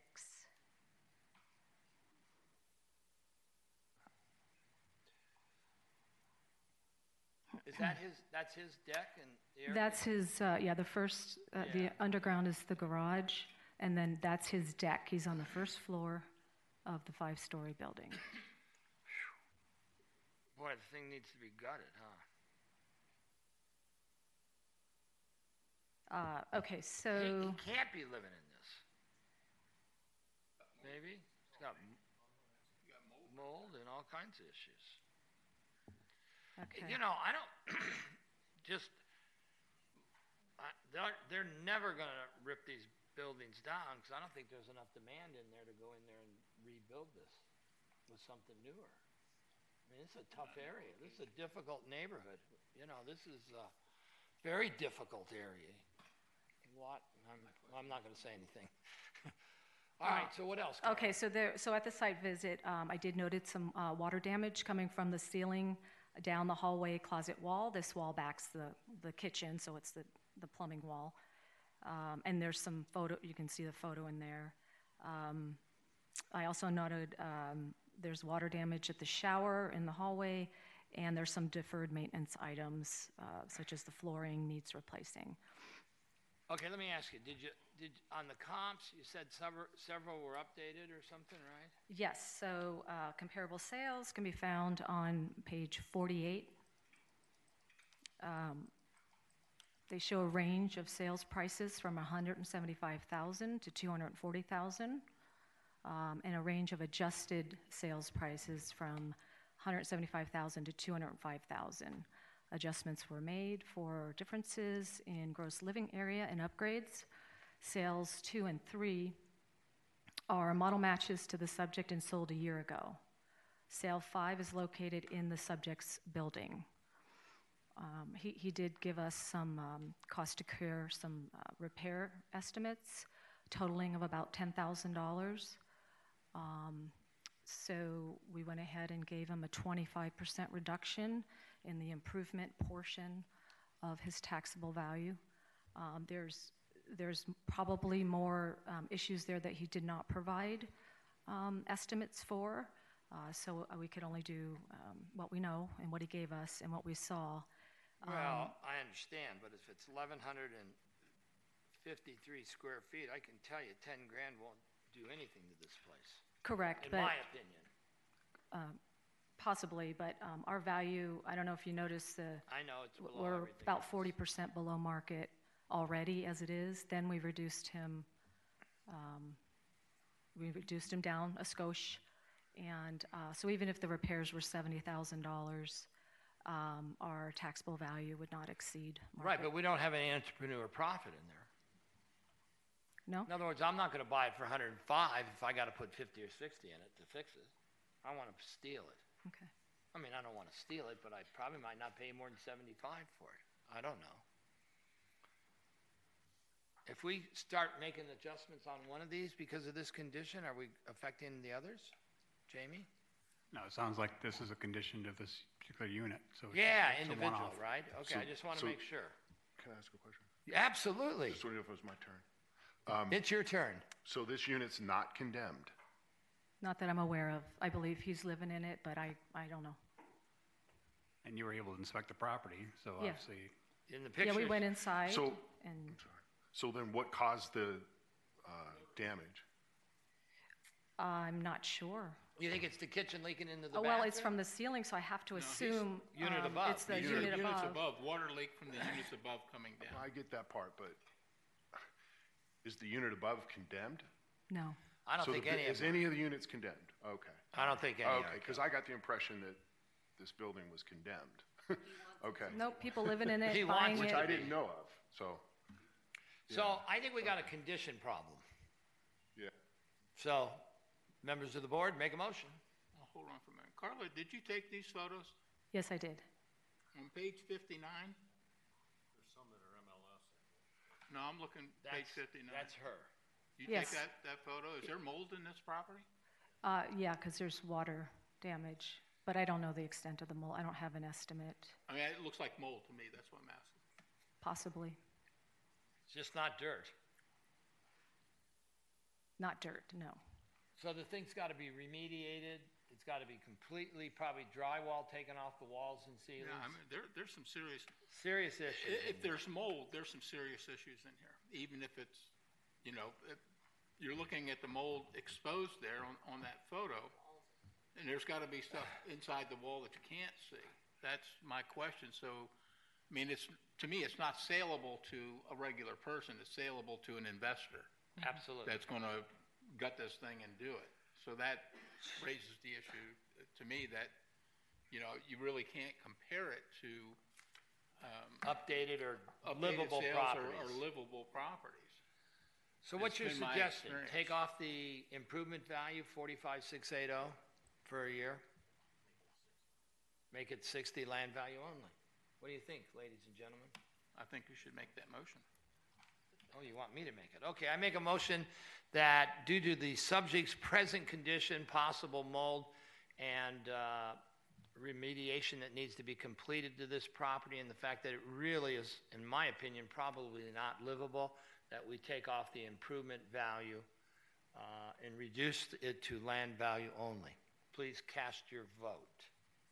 Thank you. So the new value will be 60,000 land value only. Motion carries. Can somebody go out and explain this to him so we'll know?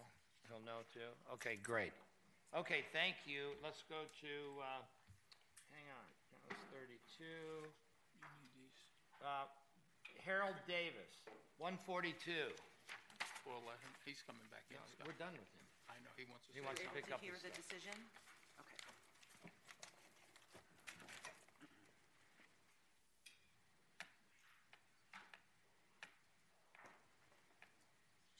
142. Good morning. My name is Harold Davis. My address is 6474 Natural Glass Drive, Las Vegas, Nevada 89131. Okay, thank you, sir.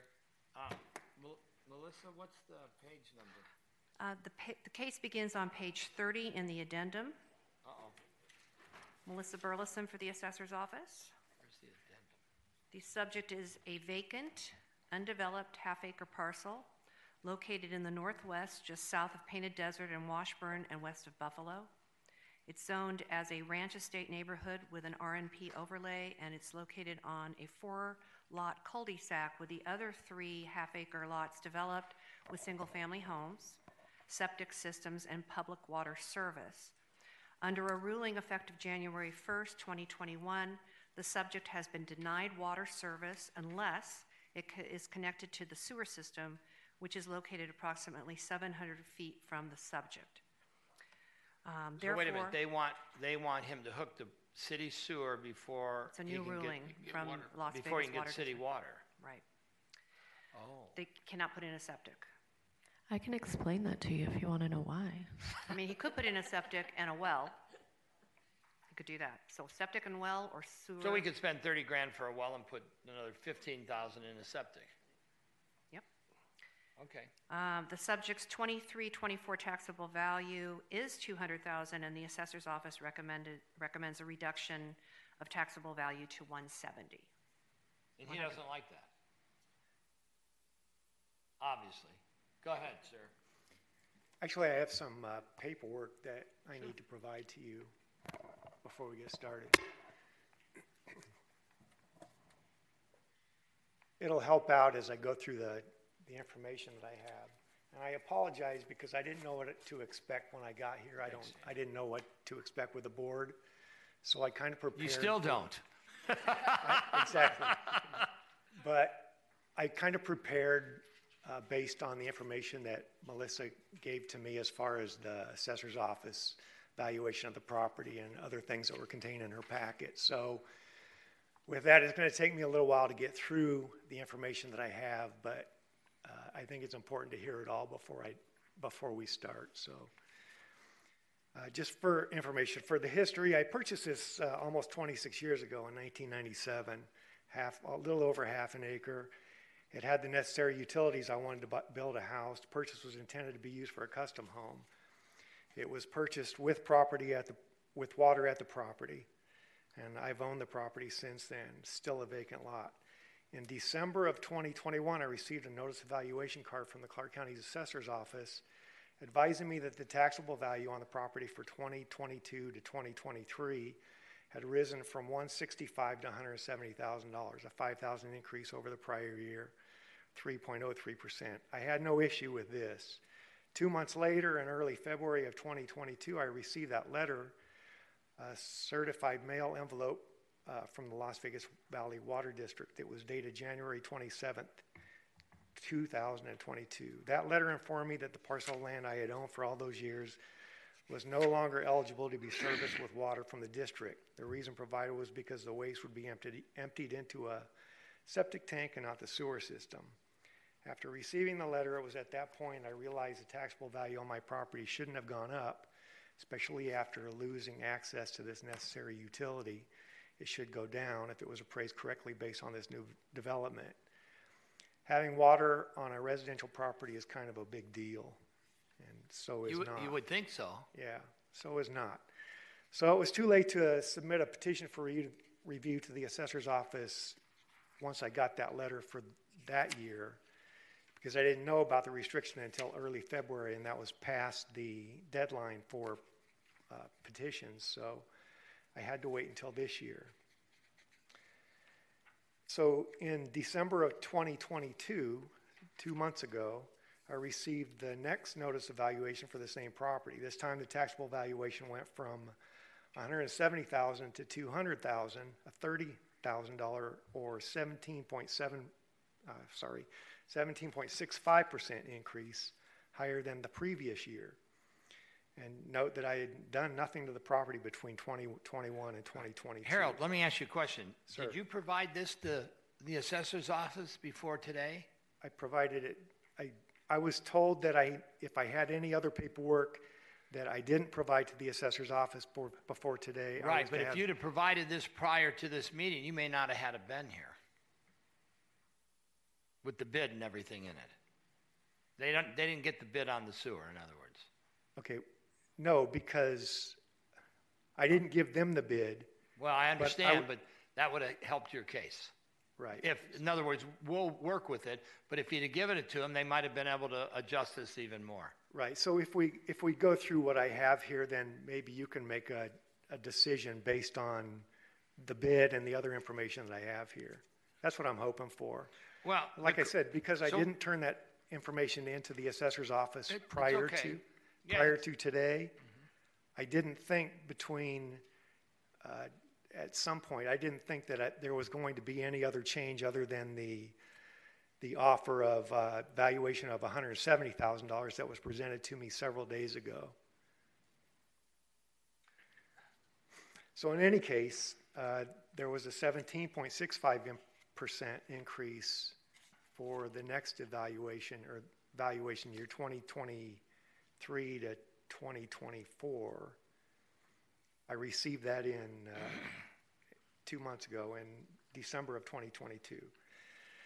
So knowing that I had the letter from the district, I also knew that not having the same water service utility that I had available for the last 26 years would certainly affect the property value, not in a positive way. In any case, taxable value should not have gone higher, especially not more than the 17% higher that it did. I would note that the taxable value on that property has increased 25% over the last three years. It's gone from $160,000 in 2020 to $200,000 uh, for this time. So there were instructions on the notice evaluation card, um, what to do if I disagreed with the taxable value.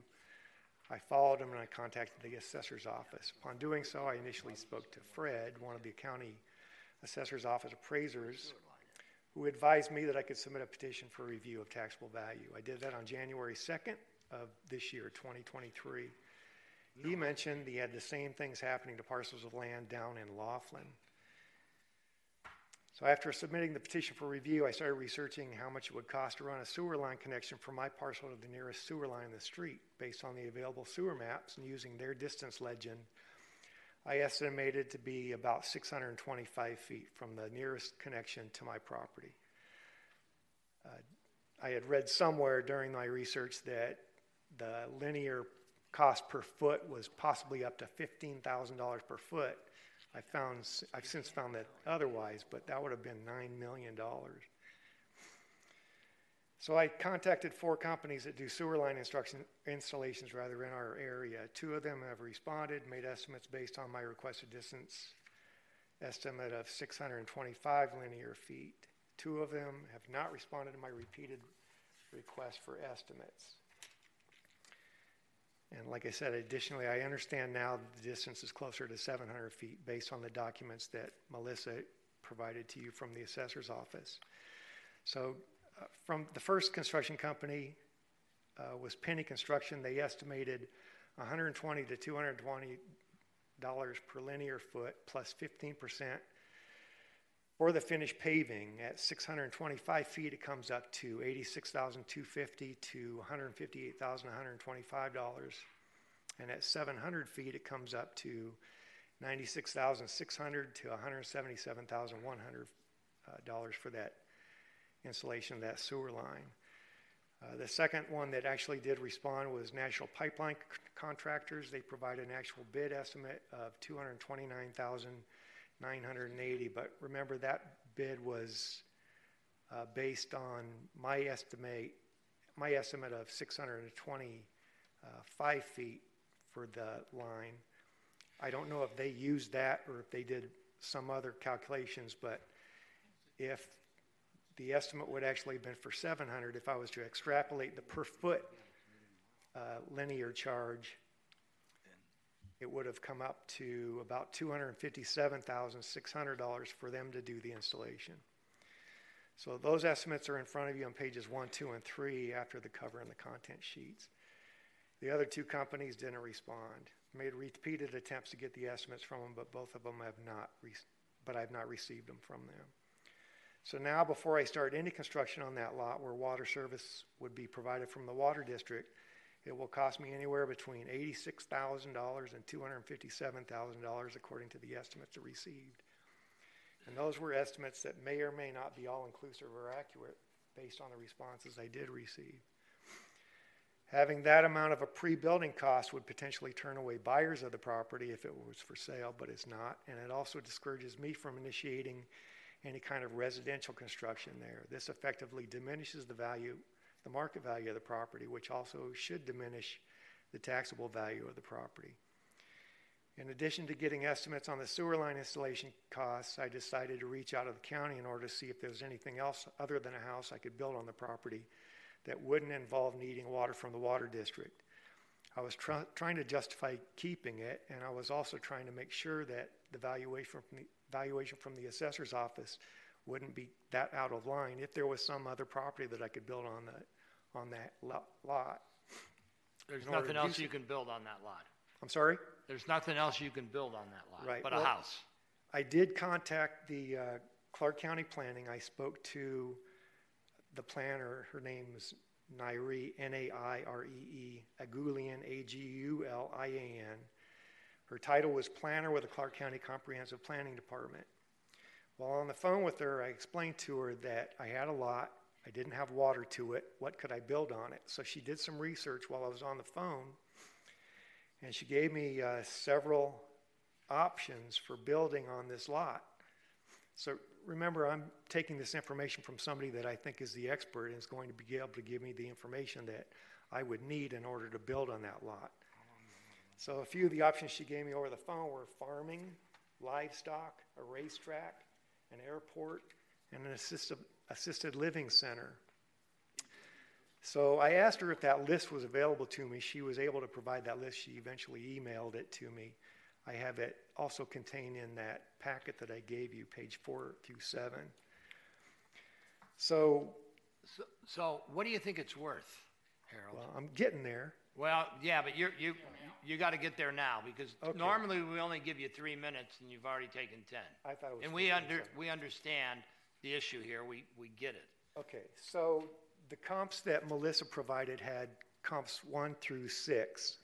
Uh, comps four through six are not proper comps because uh, number four, because they either have water available from the water district, sewer on the on the property already, and a well water. So uh, comps one, two, and three are the only ones that are actually applicable to my parcel.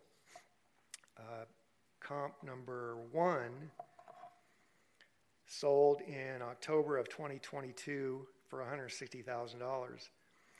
This property uh, started out listed at $325,000 on January 7th. That was before the letters were received. It went to it went to a contingent sale on April 19th. On April 27th, it was back on the market for 325. On May 31st, four days later, it was listed at 275, a $50,000 drop. On July 6th, it dropped to 249. On August 5th, it dropped to 225. On August 29th, it dropped to 200. On August 12th, it showed a pending sale at 200, and then the final sale was October 13th at 22 for 160. So you have to wonder why that property devalued so quickly. It started out at 325. Before the letters came out, it went down to 160 afterward in nine months. Property two, it sold on December 6, 2021 for 185. went on the market in October of 2021 for 195, then sold in December for 185. It dropped in price by 10. Note that this sold this prior this property sold prior to the letters coming out as well. Uh, don't know why the property dropped. Don't know why, or don't know if the the uh, sellers would have known that that letter would have come out. So they had no no uh, duty to provide a disclosure to the potential buyer that the water wouldn't be available to them. So parcel number three sold for 140. Uh, Melissa mentions in her document it was motivated sale, hence lower than the market, but we don't know what. Harold, just for your information, we have everything listed in here, and we, we know what they sold for, what they were listed for, and so forth. Uh, we don't need you to reiterate and put on her case. We Right. want her to put her case on. Once again, because I didn't know what to expect when I- I, I got here. I understand. I understand, but- okay, so based on the three comps that were actually uh, Sim- most similar to yours. similar to mine, uh, one was 140, one was 160, and one was 185. What I ended up doing was taking an average of those. Come, it comes out to about 162. So if you're asking me what I believe the valuation, I would agree to that 162 valuation on that property. I certainly don't agree to the 200 I, I because probably before concur with you, okay? because But- before I can start building on that property or anybody else can, there's a hundred to several hundred thousand dollars worth of uh, in sewer line installation. So it's probably one of the worst investments you've ever made at this point in time. Uh, it may be, but I've kept it for this long. So you're going to build someday? Yeah, I could. There's, you know, things may change again. So All right, let her. Let's let Melissa put her case on. So All right. Go ahead. So please refer to the comparable worksheet on page 31 of the addendum. Comparables 1 through 6 are all similar and recent half-acre vacant lot sales located within one and a half miles of the subject property. Most consideration is given to comparables 1 and 2, which, like the subject, have no active septic system and which are 900 feet and 400 feet to the closest sewer main, respectively, bracketing the subject's distance of approximately 700 feet. Please note that comparable one was originally listed at 275 but sold at 160. And in speaking with the listing agent, he verified that the subject property um, also was denied service, water service by Las Vegas Water District without a connection to the sewer that was approximately 900 feet away. This issue uh, caused the property to sell approximately 40% below list or market price. Comparable three, four, and five were provided because I wanted to have a comparison of what they w- might have sold for. Um, comparable three had no septic or sewer, but it has frontage on Durango, and the sewer main line runs down Durango. The agent said the only reason it sold so low was because it was a motivated sale. Comparable four and five are good examples of undeveloped properties with uh, better sewer access at the property line. The only lateral connection, only the lateral connection would be required. And comparable six is a good example of an undeveloped parcel that does not require public water service since there's a community well available. Additionally, um, I did investigate the cost to connect to the sewer according to an engineer at the city of Las Vegas. And I, I did ask him if he had any bids, and he at that time had no bids, and this, this was not provided to me. But she estimated, uh, engineer at the city said that their estimate that they give out is 200 per foot, which would equate to about 140,000 plus or minus. I did not know exactly how far he was. I just used a map with the, and that map is provided in your, um, in your, uh, in the addendum there. It's on page 42, and I just took my own aerial um, uh, measurements. But in this bid that he has here on page two, it says 685. So someplace in the plus or minus 700 square feet, I think about right. So, with all that to say, uh, the estimate was, um, all that estimate was also independently confirmed by an engineer at the Las Vegas Valley Water District who said 150,000 or so to bring the sewer. So we're in the bring the the, sewer or bring the water? I mean, bring the no to bring the sewer connection to get to the sewer connection. Okay. Water won't be allowed without that sewer connection. Um, so with most. So, but the question is, where's water? Is water in the cul-de-sac? water's right there. In the Mhm. cul-de-sac? Yeah, because Okay. there's three other So- developed, So our, all our cost is in the sewer? all our costs is in the sewer. So 150 grand. 150 according to their estimate. Now, he's got a, a bid here for 160, so not 162 or whatever it is, so not far off. So most weight was given to comparable one and two, considering the 40% list to sale discount of comparable one, and the assessor's office recommends lowering the, va- the value to 170. So if I bought this lot, I'm 170 and 150, so I'm in at 320 in a less desirable location than any of these comps, in my opinion. Yeah, this is a nice location. What is? No. The No, comps not- are better. They Comps might, are way they better. might be, but this They're- is not a bad location by any means. It's right below. Well, I'm not too crazy about this location But, uh, personally. but aside from that, you're at one seventy, he's at one sixty-two. I didn't have this bid. I, I, I know. I- I asked for a I'm just bid. saying, I- you're at one seventy, he's one, one sixty-two. But personally, We're now arguing that- about eight grand here. Yeah, but we're, but personally, after the issues here, I don't know if anybody'd pay 160 for this. In my opinion, Well, I somebody wouldn't. paid, somebody paid 160 for the other comparable, but you say that's a better And location. that's my motion. Definitely better location. Oh, well, okay, so we got a motion that, uh, reduce it to 160? My motion is to reduce it to one sixty, comparable with, uh, sale number one. Okay, and it doesn't exceed full cash value.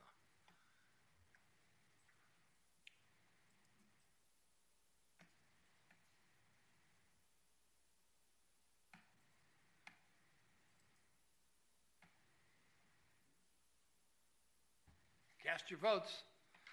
Motion carries, reduced to 160. Thank you. You're very welcome.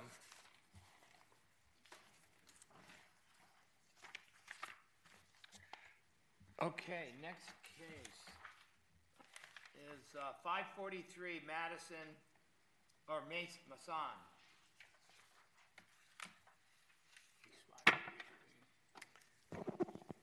Hi there. I'm Julie Palmer, Managing Member of Maison de Soleil LLC. Okay, okay, you got an address? 9103 Alta, it's a Queensridge Towers, 1405 89145, Las Vegas. Nevada. 89145, right? Yeah, okay. Uh, Melissa? Melissa Burleson for the Assessor's Office. The case begins on page 1248 of the Master Book. The subject property is a high-rise condominium located on the 14th floor of the West Tower of Queensridge Place, one floor below the penthouse level. The subject has 3,355 square feet of living area with three bedrooms, three and a half baths, and high-level views of the Las Vegas Valley. The petitioner is appealing on the basis of equity, claiming that her property is assessed at a higher value than another property with identical use and comparable location. Assessor's office recommends no reduction in the taxable value of $1,981,862.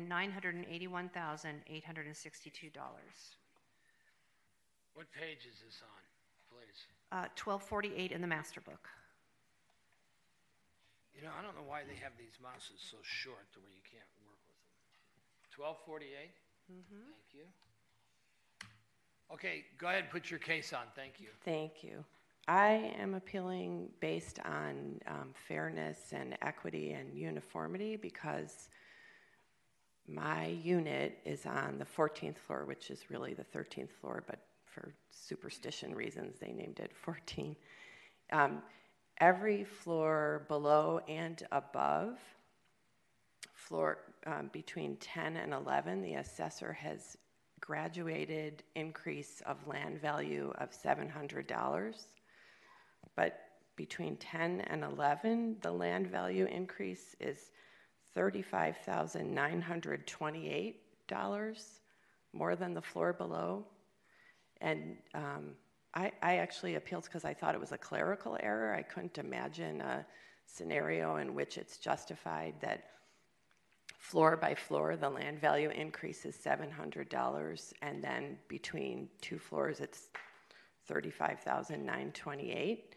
And um, when I spoke to Melissa, she said, well, there's a statistical analysis that would justify that. And so I came in and met with her assistant, Melody, and asked to see the statistical analysis. Melody told me, I'm sorry, I can't explain it to you unless you go to assessor school, her exact words. Um, I, I've, she gave me a list of, actually, I can show you. She gave me a little sticky note that I could go and do my own research, which I actually did. Um, I looked at the mass appraisal of real property rules, the statute 361, NAC 361.11795, and I still um, do not see a justification for that wildly out of order graduated, um, I mean, increase compared to the graduated increase floor We're not going to understand it either until she puts on her case. So for you to just reiterate, you don't understand it, I get it. Yeah, Okay? thank you. Uh, And just for your information, I've probably appraised 100 units in this building. Well, good. As well then as I, as well I, as I used to own several. that's great. Okay. So you know that between Well, I don't know anything yet. Okay. Because she hasn't told me anything. Okay, So what do go you ahead. think your property's worth? So, do I did this math? I, you know, I, the best I could. Um, I think that if you went up 700, 700, 700 consistently, that my assessed land value should be 217,665, which would make the taxable value six taxable land value, excuse me, 621,868, which would make the taxable total value if I leave the improvements valued as they are 1,881,180. I think I've done that math right. I So you think it's worth 100,000 less? I do. I know it's equity. I, I get Yeah, that. I do. Oh. So I, that, that's a Plan E1? pardon me? You're a Plan E E1? What I don't know what that is. E1. Oh, okay. That's, that's the plan number that I think you Oh, are in that I'm- building. Oh, that could be. I'm 05. All the 05. I've no, compared for yeah, the I think petition all the you're- 05 I think units, you're in floor E1. by floor. Uh, Okay, let's see what these two ladies have to say. All Please. right. Thank Well, you. just for thoroughness, I did do a market value analysis, um, which is on page 1256 in the master book. Comparables one through four are all model matches to the subject unit, the 05 unit, but they are located on lower floors. Comparable one to three uh, are the most recent sales with the median sales price of 2,380,000. Please note that comparable three was recently renovated with all new paint, flooring, lighting, and appliances. Uh, also, comparable four closed in 2021, in December of 2021. It's probably a good example of um, some value appreciation over 2022, or 20, 20 yeah, 2022, sorry. Um, comparable five is a smaller unit located on the subject's same 14th floor. It was in original condition and was purchased by a broker who yielded her sales commission for a lower price. Uh, also not included on this grid is a model match to the subject that is currently under contract pending close of escrow this month. Um, I can give you that information if you want to look it up, but it, it is uh, pending right now at $2,299,000. To address the petitioner's equity concern, please refer to page 1262 in the master book.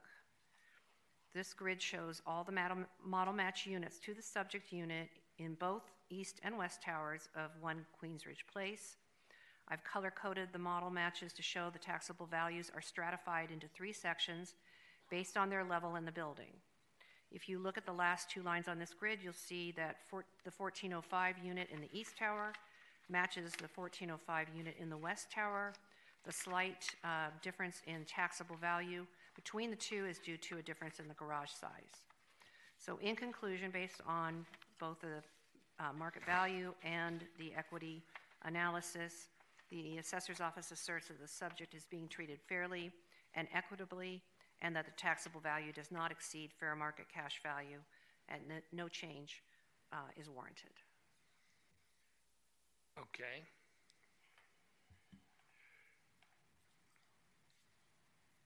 Can, can I? um, Sure. Okay, thank you. I, I just want to say, I, nobody, when I did come by to meet with Melody, she didn't show me this color-coded thing or explain it to me, They but. may not have had it done.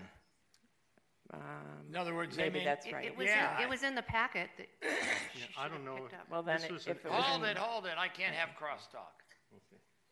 But, uh, so just to finish my point, I, just from a layperson's term, and even an educated person who did try to follow the rules and go educate myself, it's my understanding that for mass appraisal, all taxes shall be uniform upon the same class of property. And I think this is a frank appearance of arbitrary unfairness and lack of uniformity to gra- have a graduated increase floor by floor of $700 for land value, except in one place for it to be $35,928. And I understand there's a tax cap and this may not affect me financially, but it just felt so unfair and so arbitrary and so not uniform that I put a lot of time into this and came by today.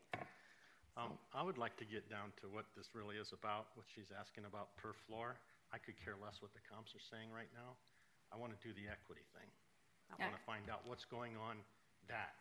Excellent. Yes, Melody Garfield for the Clark County Assessor's Office. So um, I, I, I am sorry that um, the petitioner got such a poor opinion of me, but I, I did try to explain. Um, That's okay, I'm not happy with you either. Okay, Mr. Dugan, I'm so sorry. We'll talk, we'll talk later. Um, so you can see that there are, the properties are stratified. And what we do uh, when we go to uh, appraise certainly land value, we don't have market sales of land. And so the NAC, uh, the statutes, and um, you know the principles of appraisal allow us to use allocation for the land values. And so what I look at first is the sales ratios of the properties. And with those sales, uh, we had you know close to 40 sales in there that we look at. We look at it every year, and every year we see that that middle sort of stratification there. You can see a big jump from floor three to four, floor floor four as well on the land value, because uh, in my opinion, I see it in the sales ratios, but also when you're looking at a developer. If a developer is going to build just a three-story condo unit, it's completely different land value then as the floors go up. I think we all agree that the value is going to go up as you get the higher floors because of the cachet and being higher, the views and being higher, that sort Well, of it's got a lot, lot to do with the views. Yes. Originally in this project, they charged $100,000 per floor for the view. From Right. three to four to five to 6 Mhm. And then the penthouse units, 15, 16, 17, and 18, were even significantly more than that. Her units in the first 14, and they're pretty much stacked on top of each other, so they're pretty, ide- they're i- actually identical throughout the whole building. Right, except the higher floors have, you know, maybe maybe a little better view. We do we do I- go up. I we agree. do go up. No, I yeah. agree. Yeah. I, I do. And so the same thing with the developer. If you're going to build a 10-story high-rise or you're going to build a 17-story high-rise, you know, it's I'm going to a little charge bit more per different. floor. Right, right. Until the market crashes, and then it is what it is. Right, and so that's that's basically what we're looking at is the sales ratios, and so we what see is a your difference. percentage of land to building on these? So our target, if you look on page 1263, um, that kind of compares it to other developments, and that's what we try to do. Is That's we try to get a see, yeah. median land to value ratio of about 35 percent for these types of towers. And so it's a little bit of a Rubik's cube because I'm looking at the sales that I have. I want to be able to allocate that fairly to come up with sort of a median sales ratio around 0.96, 0.97, sort of a land value median of about 35%. That way we're treating similar high rise properties similarly, and then also within the project itself. And so, I'm sorry, if you look at page 1264, I, I do show some paired sales. Now, these are difficult. We don't get into these units individually. I'm doing this on a mass basis. And so it's not going to be identical. We can't come up with a uh, consistent floor level location for every single floor uh, because they are so different. Some of them might be renovated. Some of them, are, you know, are Well, they're, they're starting to they're starting to renovate them in there Mhm. now, and there's been some renovations. I, Tom, Mr. Spiegel's owns had 10 or 15 units in there, and he's starting to move them move 'em out of out of uh, his inventory. Well, on Uh, page 1264, I, I do show some paired sales analysis. And so you can see this is over several years, but you can see that between um, floors uh, 10 and 11, let's see, uh, there's a 10 to 33% difference in sales prices from the floors lower than floor 10 to the floors higher than floor 11. I, you know, there's not a sort of a precise, um, you know, in between floor 10 and 11, but like I say, we stratify the properties. and Right. We look at the sales pick- ratios. There's no way Right. to get an exact Right. uh, figure. And so you, you know, I think the change in land value between floors four and five is close to 40% difference in that land value because those lower floors just, you know, the, the land is just not, not that much in, in that value. And then um, the higher, the change between floor 10 and 11 is 17%. And the paired sales analysis shows that the difference ranges between 10 and 33%. So uh, a 17% difference there it seems supportable. Now, if the board decides that they don't like that and they somehow think it should be something different, uh, then the, in order to be equitable, we will have to redo, you know, the whole project because, you know, we do have a 0.97 sales ratio in there now with uh, the land values that we have. We do have an equitable 35% land to value on the median. Uh, so that is something to consider if, if you want me to value them a different, a different way. What do you do when you're appraising in there, if you were appraising one from the 11th floor to the 14th floor, or the 9th floor to the 14th floor? I, I'm not sure. Well, first of all, in the market, the first thing that went away, as we all know, were the floor premiums. What, no matter what tower you're in, you know, in 08 to 12, 13, the premiums were gone. And, and in Queensridge, the market's been pretty soft. There's not a lot of sales, uh, so it's difficult to do things in there. But I really think if you look at your page 2191 and look at your ratios and land value to the uh, medium sales ratios, I mean, I, I think you're pretty right on. I mean, if anything, if I had not seen this, I would think the land ratio should probably be more like 40%, even higher. Okay? And probably start at maybe 30% on the low floors and go as high as 40 or 45% on the upper penthouse units because that's where you're uh, that's when the views really come into into play especially on the higher units when you have nobody below you. And the penthouse units are significantly higher. are they? Okay. So logically it makes sense. Uh, Well, we're, sh- we're shooting for the median of 35% on the land Yeah. value. And so, And like I, I- say, it's I- like a Rubik's Cube. We're trying to make all yeah these and there is things no sort of- perfect thing here You- there's no way I appreciate that um, Can and- I? and- sorry. I, I have a question. oh go ahead Thank you. I, I would like to know, I still don't understand on what basis floor, the break was chosen between floor 10 and 11, and on what basis that particular number of increase of land value of 35,928 was chosen. If there's no statistical analysis to support it, why isn't it just graduated increase all the way up, spread out fairly over each property? well we can go back in there and, and raise them all Well, I That- think as a matter of fairness, at least they should be equally raised floor by floor. I don't. I, I'm I- not sure that like from the 11th and the 12th, from you're you're between.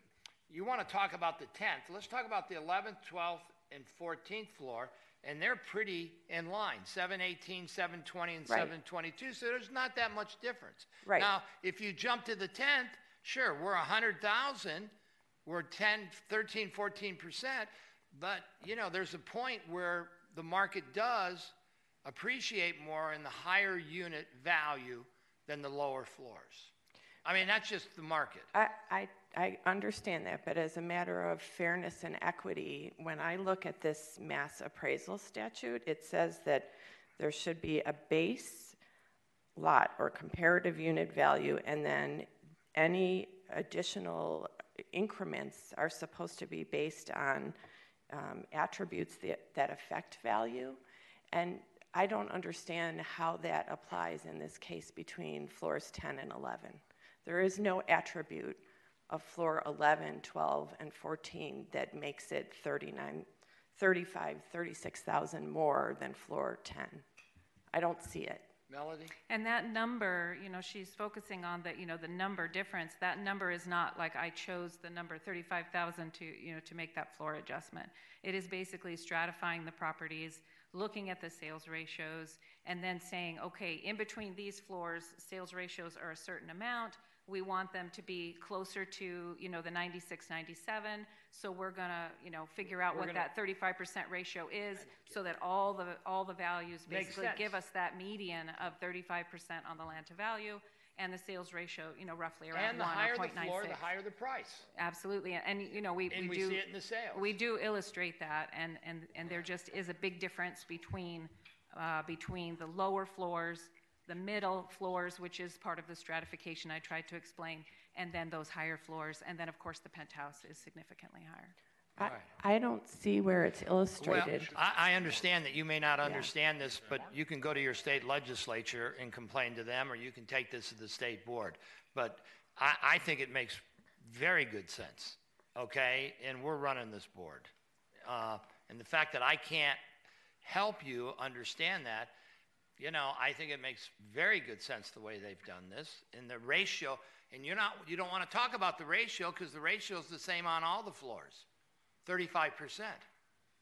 So Is the, it- the land, on the floor- land to building ratio is 35% throughout the whole building. That's the So- median, the median ratio. The median throughout the ratio. building. Mhm. Is, is that true on floors eight, nine, and 10 as well as 11? Because Yes. the, the Yes. thing that Melody showed me only shows floor seven compared to 14 or six compared to 12. Well, It that's doesn't- because that's paired sales analysis, and that- you may not have that many sales in order to do that type of analysis. So you do the best you can with the limited data you have available. Queensridge, over the last four or five years, hasn't really been that active.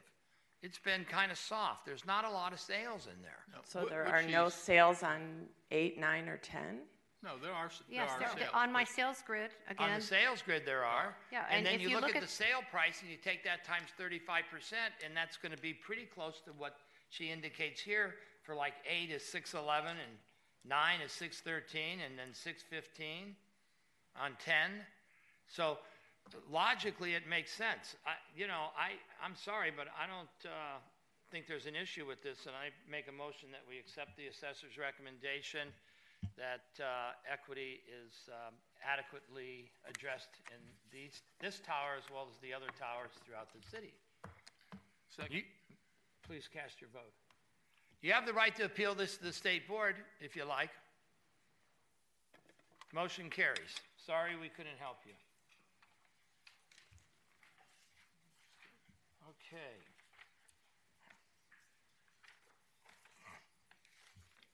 Case number 858. Phil and Brittany Sousa? Suso? Sousa? Good morning. Philip Swazo, 10140 Sweet Holly Place. Okay, and this is uh, Rachel? Turn your mic on, please. Rachel Papazian with the Clark County Assessor's Office. What, tell us the address of the property and a little brief description and what page it's on. This please. case will begin on page 1382 of the master book. The subject property was built in 2023 and is a 2,284 square foot single story home near Ann Road in Hualapai uh, in Manor at Acacia Landing. It is a four bedroom, three bathroom home with a four car garage. The appellant purchased their home in August of 2022 for $773,715.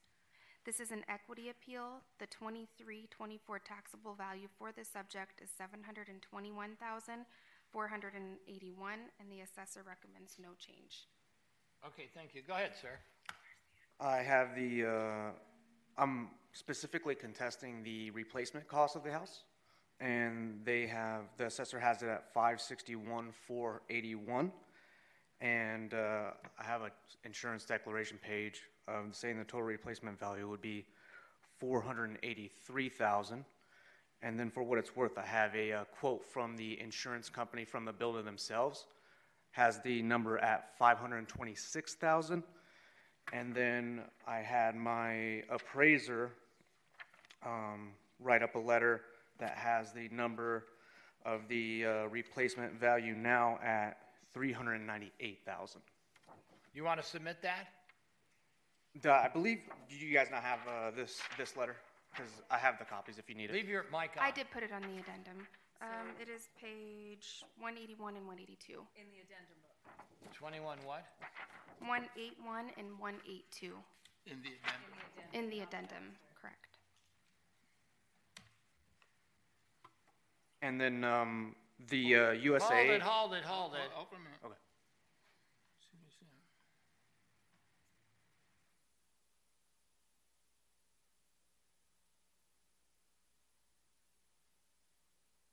See, there's a letter from Andrew Johnson. So who- who did the insurable replacement? Johnson? I believe so. Yes, Andrew Johnson. He uh, was an independent appraiser uh, for the house when we bought. You know, I don't know how he can do this. Because we, No. yeah, we don't, we don't care about insurable value. Keep, keep in mind too, there's a difference between market value, insurable value, and insurable value. Mo, and, and it depends on your policy, but doesn't include replacing the slabs and the undergrounds and so on and so forth, Mhm. which they are including in your valuation. And then when I was uh, speaking to Andrew on the phone, he was saying it's it's ninety percent of what that would be. So if we add ten percent to any of those numbers, it's- Ninety percent, that's, that's a good round number, Right. but insurable value is not gonna replace your walls, your fencing, all of your, uh, site work, your sidewalks, your driveway, all of that stuff, and I guarantee you that's gonna be a lot more. If that house burned down and you got three hundred ninety-eight thousand dollars, you'd be pretty upset. You wouldn't be- you wouldn't be 'cause able to You couldn't replace build that that house. house again. I and that is guarantee you uh, that. specifically. Um, I was also understood that when you guys uh, put when the appraiser had the number of the 574, uh, the calculations in that Marshall and Swift is asking about good and average, Mm-hmm. and uh, that's what it says on the the appraisal report uh, between good and average. And uh, he was explaining to me that there's nothing good in, in reference to those terms of the house. It's it's a it's a track home. Well, that, that's his opinion. That may It not is. be our Yeah, opinion, absolutely. okay? And our opinion counts more than his. Okay? And we want to hear from, so what do you think it's worth? Uh, if I'm just going to use what I'm paying for reference to USAA, I got it at 637,000 opposed to the 721. Six thirty-seven, again, doesn't include your flat work, your fencing, your slab, and your undergrounds. Okay. Okay, so keep in mind, like I said, sure, because that, if you have a fire, your slab is going to survive the fire.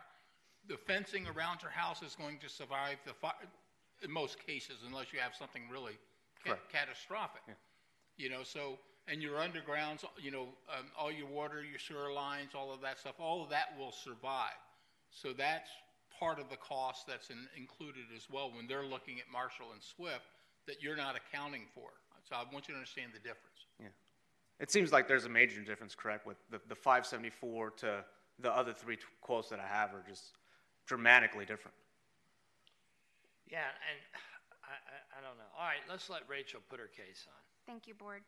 Uh, Again, this is an equity appeal, and you can find the equity grid on page 1,408. All parcels, in the master book, I'm sorry. All parcels in grid are exact model matches to subject with same site size. As you can see on the equity analysis, the assessor is consistent and equitable. Um, Because the appellant did indicate um, or provided their recommendation of value, I did a comparable sales analysis of the most recent sales of this model on page 1,391 of the master book. The assessor is valuing this property at 721,481 for fiscal year 23-24, which is even lower than the lowest recent sales price in the comparables worksheet. Again, the appellant purchased their home for 773, 715 in August of 2022. The assessor recommends no change.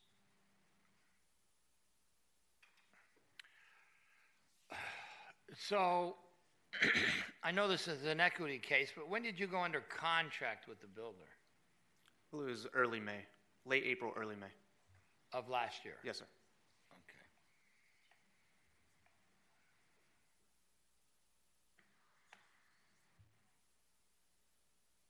Hmm.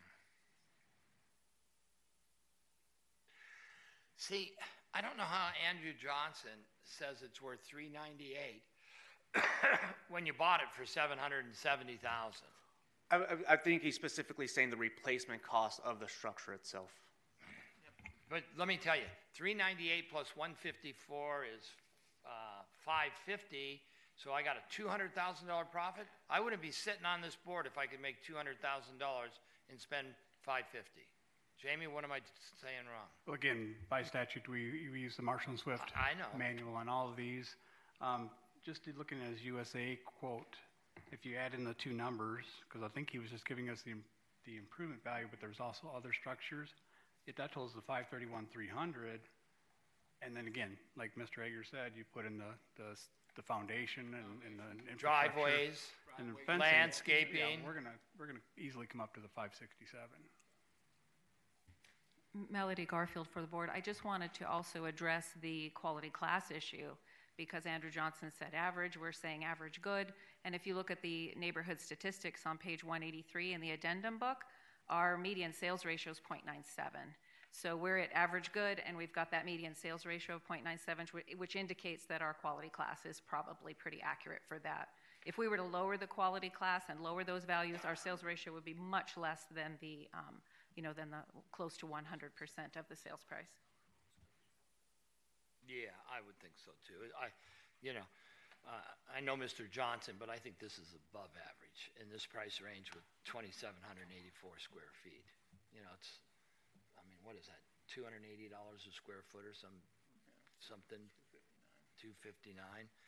Uh, I, I don't see how we can help him. I'm going to make a motion that we accept the assessor's recommendation, that it does not have an equity issue, and that the properties are taxed, are not taxed, but are uh, fairly assessed and equitable. That's my motion. You have the right to appeal this to the state board if you like.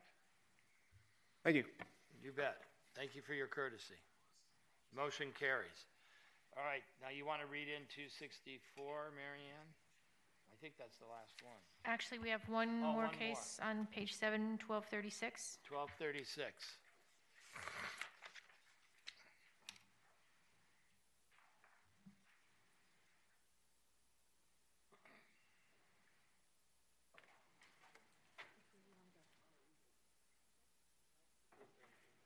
Yeah, I know, I'll say, I'll say.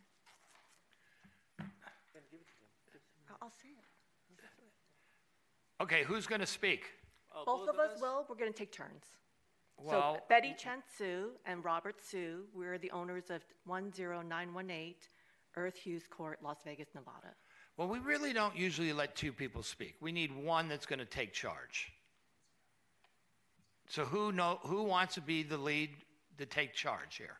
We don't need two of you telling us the same thing. Oh, right, I'm, I'm gonna start and then I'm gonna pass it to him. No? You don't No, want to? you're not. You you can pass it to him, and he can take charge. I mean, you can assist him. I don't have a problem with that. But we don't usually. One person runs the show on your side. Okay, all right. So it's either you or your husband. I don't know if that's right or wrong, but I mean, we've never done that in the past. Okay. Is this is this an equity here, Jeff? Uh, Jeff Balso for the Assessor's Office. Case begins on page 2111 in the master book.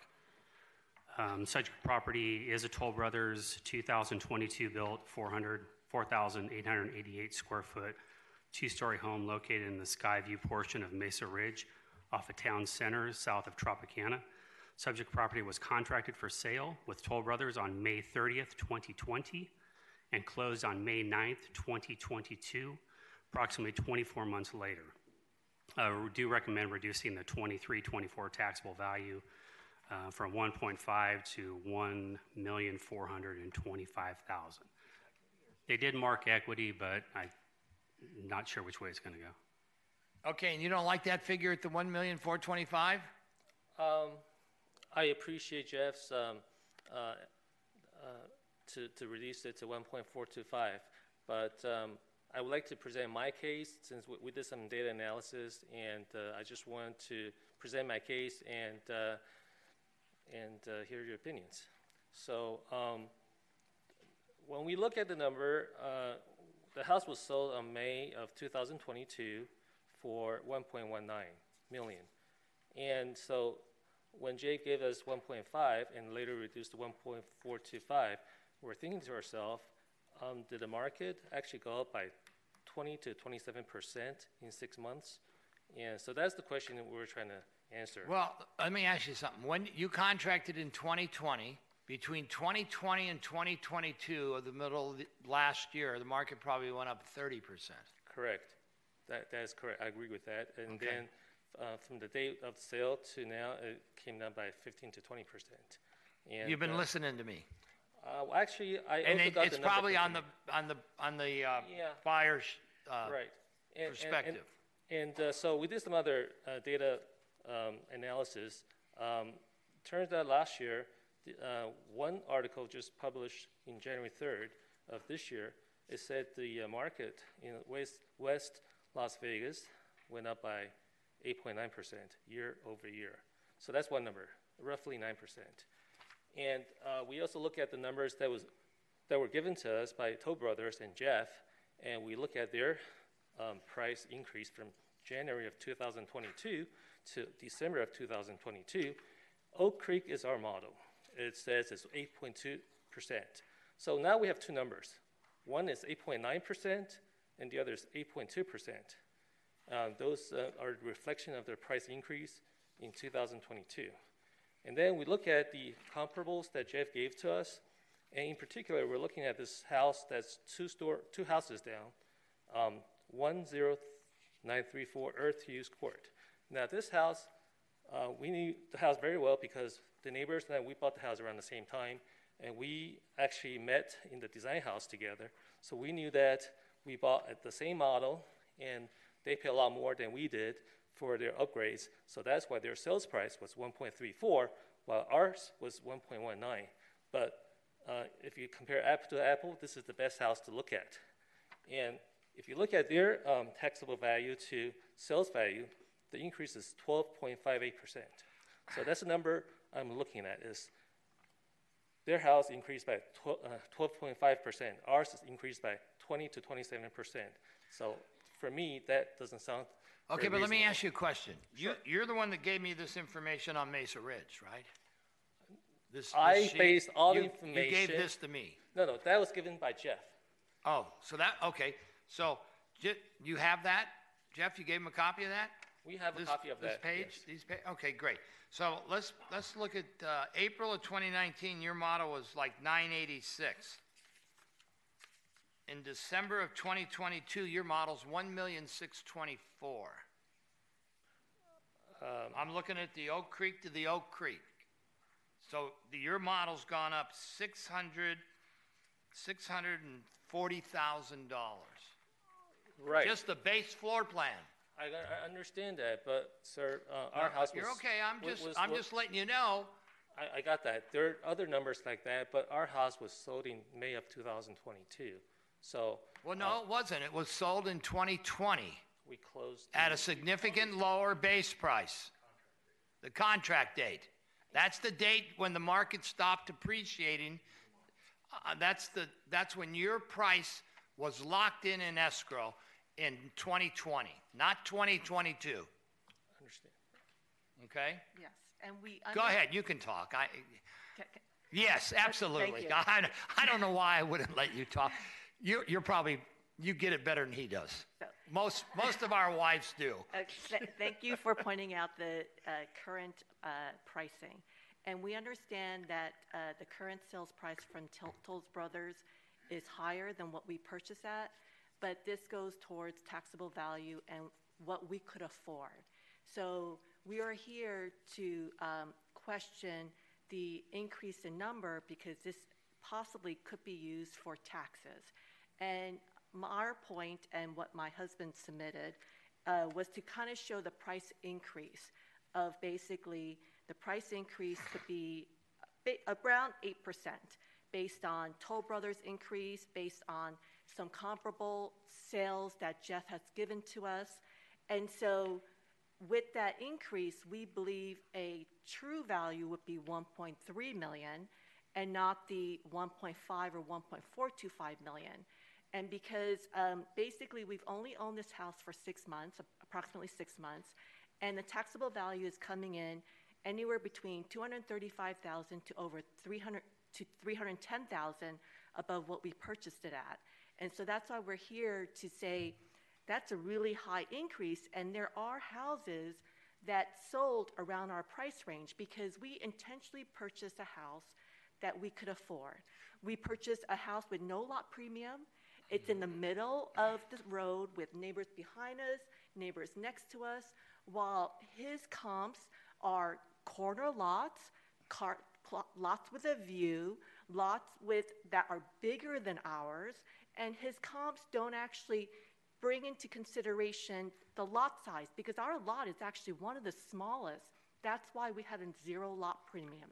Okay, so let me ask you a question. Would you be happier if your value came in at like 900,000 and that's all this property's worth?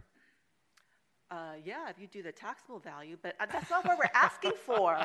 I well, mean, I understand, but but the thing is, you you two bought at the perfect time before they they increased the prices by 35% over the last two and a half years. yeah, and we were lucky. I, So- I get it. And, you know, and I always tell people in real estate, I'd rather be lucky than good. Because if, if I think I'm good, I'm probably making a mistake. And, and we're lucky. And basically, we're here because I want to be able to afford to continue living in this house. I, I understand. And we, and we want you to. But here, here, so let's let, let Jeff tell us what's going on, and then we'll let you talk again, okay? And you don't have to have him chat. You can chat. Okay, thank you. So just for the board's information, this was a supplemental appeal and a um, secured appeal, and we did reduce their supplemental to the, their sales price. So um, the equity grid, well, let's start with um, page 2119 in the master book is the um, purchase and sales agreement. Uh, we can see it's dated May 30th. Um, the base price on the home at that point was um, basically $1 million. Um, the handout I gave to the board was the price increases that we've seen over um, time um, from Toll Brothers. Um, also, I would like for the board to page 2120 uh, in the master book. It has the final um, sales letter price. So it shows the um, contracted price of, of $1 million and exhibits of about $194,000 upgrades to come to the uh, total sales price that was contracted in 2020 of 1.194. Um, Jeff, let me ask you a question, Yes. though. Mesa Ridge is pretty well sold out. I I think there's about six lots left. If that, yeah, Yeah. okay. So even though they've raised this price to million six twenty-four, uh, they may not have sold anything at that price, and the price may be six months previous still. Correct. So if you, yeah, Well, and hold- so hold let's on go to my, that. Hold on, he wants to I'm ask. going to ask a question. You got this most recent, did you ask them what they're giving away right now? I did not, no. Okay. Because they're giving quite away bit. a lot. Oh, I'm sure they are. I'm sure they're doing all kinds of buy downs on, on rates. What I'm So, saying but I is mean, the price- currently, the right now, price- The price that they're giving away stuff now does not reflect what's in that brochure, is what I'm trying to tell you, once Okay. you net it They out. may give a hundred And grand again, I'm not, I'm not, you know, we, Yeah. we We're not closed the privy to roll at that. one point five. Mm-hmm. I'm saying that the property's one point four two five right now. So right now, what's the, so the current pricing from Toll Brothers on this is One what? six two four. One six two four plus one ninety-four for upgrades, I mean, puts us closer to one eight. Where's your sales grid? It's on twenty-one twenty-two. Oh, thank you. So if we look at the sales grid, um, all comps provided are from the subject's Toll Brothers subdivision in their section and are similar in size and location. Sale price vary greatly based on upgrades and contract dates.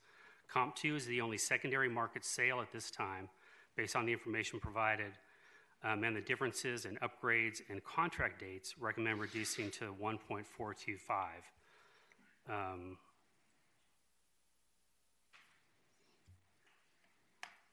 yeah, that's all. And I what you recommend? Yep. Yeah, the other thing I wanted to point out too is, especially on their sales price, I mean, they've got a controlled submarket here too, so they got six lots left.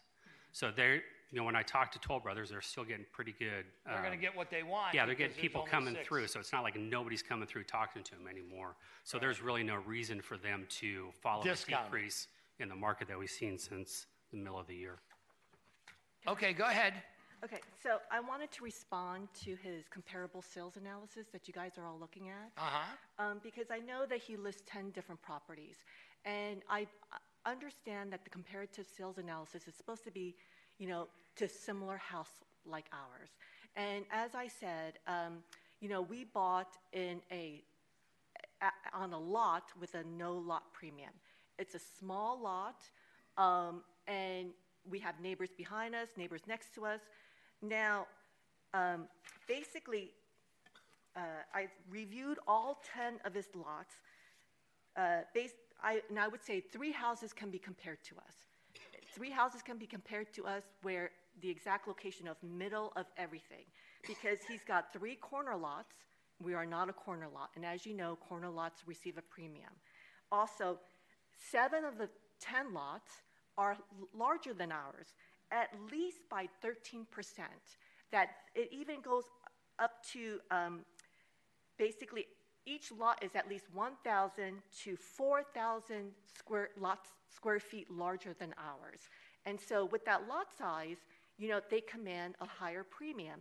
And so the ones that I would say are more comparable to ours is number 10, which has uh, a 1.3 million. How did I know you were going to take number 10?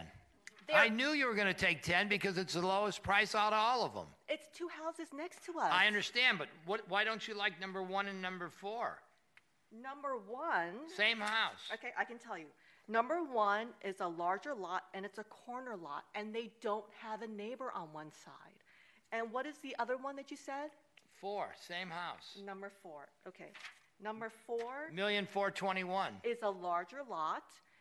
It, is over 1,000 Well, square feet large. Let me tell lot you, on number size. four, it says it's point two and you're point one eight, and you, uh, I'm not that good to make an adjustment between those two lots. But Toll Brothers does make a difference as to lot But, size. but and- if you want to talk about that, then let's talk about the date of the contracts of these 10, because that's going to have a significant impact on the pricing, more than the size of the lot. Does that make sense? In other words, if I contracted for one house identical to yours in March of 2021, my price might have been $200,000 more than yours. You can't dispute me on that because I know. I've appraised at least half a dozen homes in Mesa Ridge. There are also other lots that Jeff did not consider. There are two lots behind us, uh, actually three lots behind us, that were closed within the same price range as ours, within the 1.1, 1.2 price range.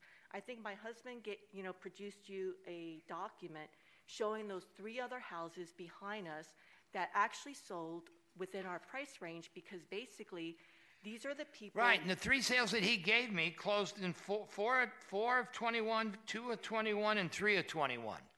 And I'm in 2023. So those sales closed a, t- a year and a half ago. There's just also said um, that two lots contract from you. around the same There's a, a listing of your model match, two lots away for $2.79 million.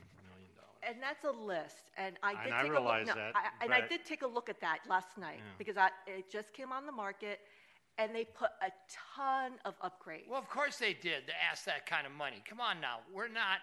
Let's let's but not be let's not be naive here. If they're asking 2.7, they probably put a half a million dollars no, into they that. put in more. I well, know, they could have, but I can tell. I can list you all the upgrades because the the owner is an interior designer. I met her at the design center, and she said she's going to do her own work afterwards. She Right. says Well, there. even if you took 1.3 million off of that, you know, is it worth 1.3 million dollars more than yours? Do you think? It will not sell at that price because no, I the know other house that sold at 2.2 million, they started at 3 million. And it took them a long time for them to sell that house at 2.2 million. They actually reduced it many times. They, re- they started at 3 million, 2.8, 2.5, and they finally That's sold the at 2.2. So the two houses next to us who are asking at 2.8, they may ask, but they, they may not get based on, you know, recent history. I realize that. So, so let's go back to the three sales that your husband gave us. He thinks the house is worth a million four oh five, and Jeff's at a million four twenty-five. So I'm not sure why you're here. So that is the, that is our ceiling that we're asking for, and that's, Well, you know, so I got to tell you, what you ask for and what you get are two different things in life. Okay? Yes, I and I think, to be honest with you, this board has the right to overrule Jeff and take this up to one million five oh eight five thirty-seven based on the market data, and it doesn't exceed full cash value.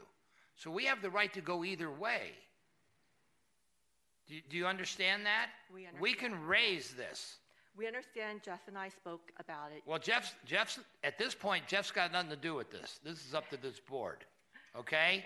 So I think the one million four twenty-five doesn't exceed full cash value, and I make a motion that we accept the assessor's recommendation based on the information provided. You can take this to the state board, and I wish you the best of luck, but at this point, it, you're doing really good, because it's worth a lot more than that, in my opinion. Okay, thank you. You're welcome. Thank you. Cast your votes, please. Motion carries. Thank you. Uh, Mary Ann, we want to read in case 264? That's correct. Yes. 264? Yes. The petitioner is not able to be here today. Um, They sent us a letter this morning, and so we, out of courtesy, we're going to go ahead and read it into the record, um, just so we can put that information on the record. Oh, that's all you wanted to do? Okay. All right. um, So we have no more remaining cases, and seeing no public. No, she's putting it in the record. We're going to go ahead Oh, and do you're this. gonna present it? Oh, I'm We- sorry. We want to go I- ahead and read this one into the record, and then I have one other that we I- have some additional documents, and I'll explain that I after we're thought done you with already read this. it into the record. No, we didn't read it. We're gonna. Okay, go ahead, She's gonna it. introduce it and then read it into the record, and then you guys right. can take a vote on it. I'm in. Go ahead.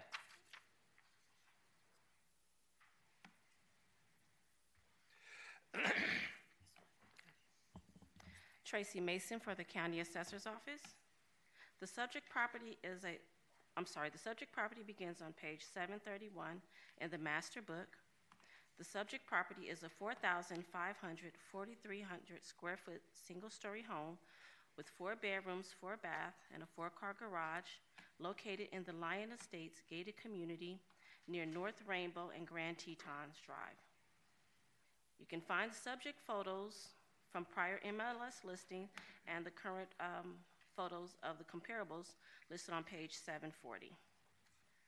The assessor has um, the 2023-24 closed roll taxable value of $1,071,140. We recommend no change in value. Thank you very much. I appreciate that.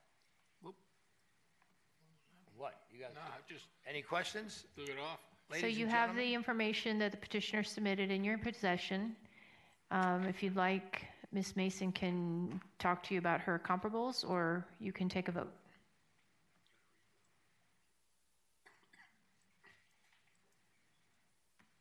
Well, what was the petitioner's original position? What was the?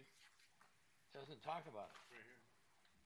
Oh, fifty percent of the, I'm not reading it. well.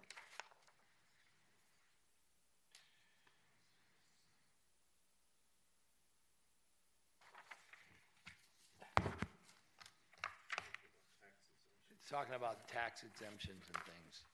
Um, Make a motion, Mr. Yeager. I make a motion that the assessor's valuation does not exceed the full cash value of the property. You've heard the motion, please cast your votes. They do have the right to appeal it to the state board if they think we're unfair.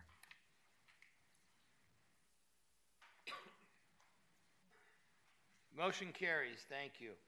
Um, So I, I make a motion to accept Miss- this. I have one more thing I want to ask, if you don't mind, Mr. Dugan. Okay. Um, on page uh, six, case 666, Six, six, six, six? 666. We need to go gambling. Um, we had some issues with our addendum book, um, and the petitioner did not show up today, but we want to make sure that we can actually include their information in the record. Um, they didn't make it into our addendum book, and so um, Ms. Garfield has it here today just to add to the record for the clerk. If you want to go ahead and take a vote on that one separately, you can. What's the address of the property?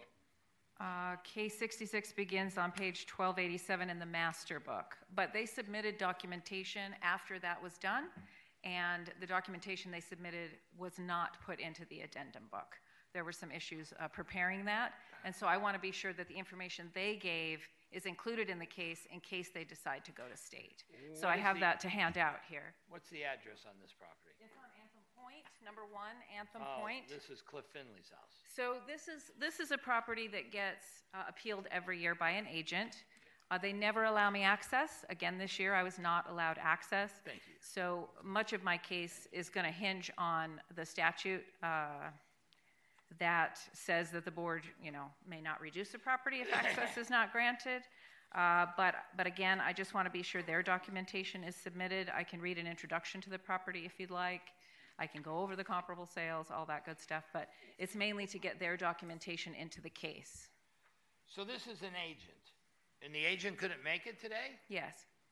Well, that's pretty unfair. I mean, so Melody, what do they think the property is worth? Or I guess, go ahead. Okay, yes, well, So well. do we gotta talk I'll go ahead and. I'll go ahead and introduce the case, and I can briefly talk about the documentation I just handed out, because that's their, their Okay, their go ahead. So again, it's on twelve eighty-seven, it's a, a high end, as you know, on One Anthem Point, it's a custom home, it's got a finished basement, it's in the guard gated community of Anthem Country Club. Um, four bedrooms, five and a half baths, large pool, it's kind of on one of those sites that's peninsular, where they have the, you know, panoramic views of the city It's on one of the a best thing. sites in Anthem. Yes, I agree.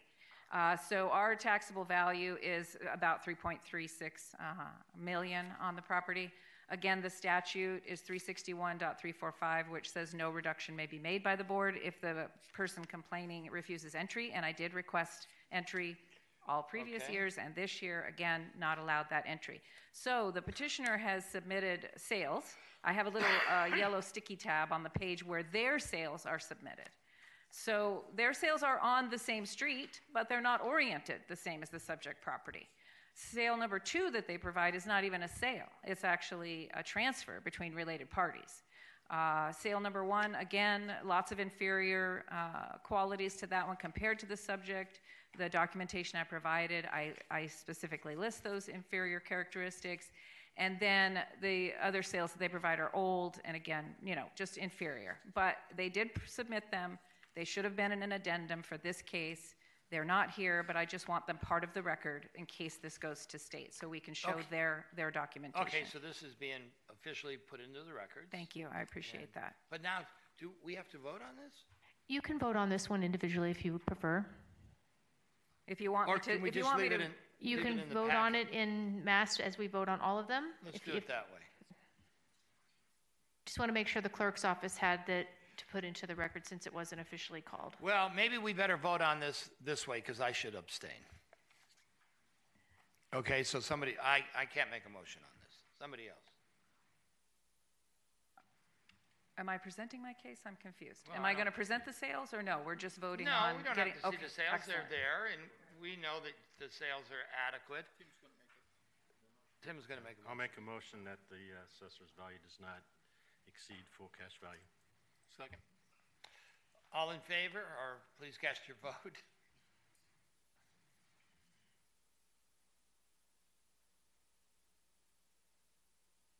Motion carries. Okay. Uh, I, I, no more cases. I make a motion to Wait. accept, I want to read one more withdrawal into the record oh, on page six, okay, sorry. case 511 Mm-hmm. Is, has been withdrawn.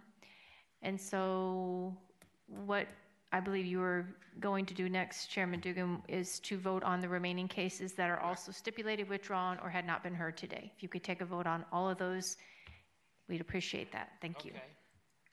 So we're gonna cast a vote on the remaining, um, To accept the assessment. accept the assessor's recommendation on the remaining cases that, uh, We're stipulated. were stipulated or did not appear. Okay, please cast your votes. Uh, Motion passed. Uh, Now the microphone is open for any public comment. Seeing none, I will close the microphone. Is there any other business? Jamie, Marianne, anything else, ladies?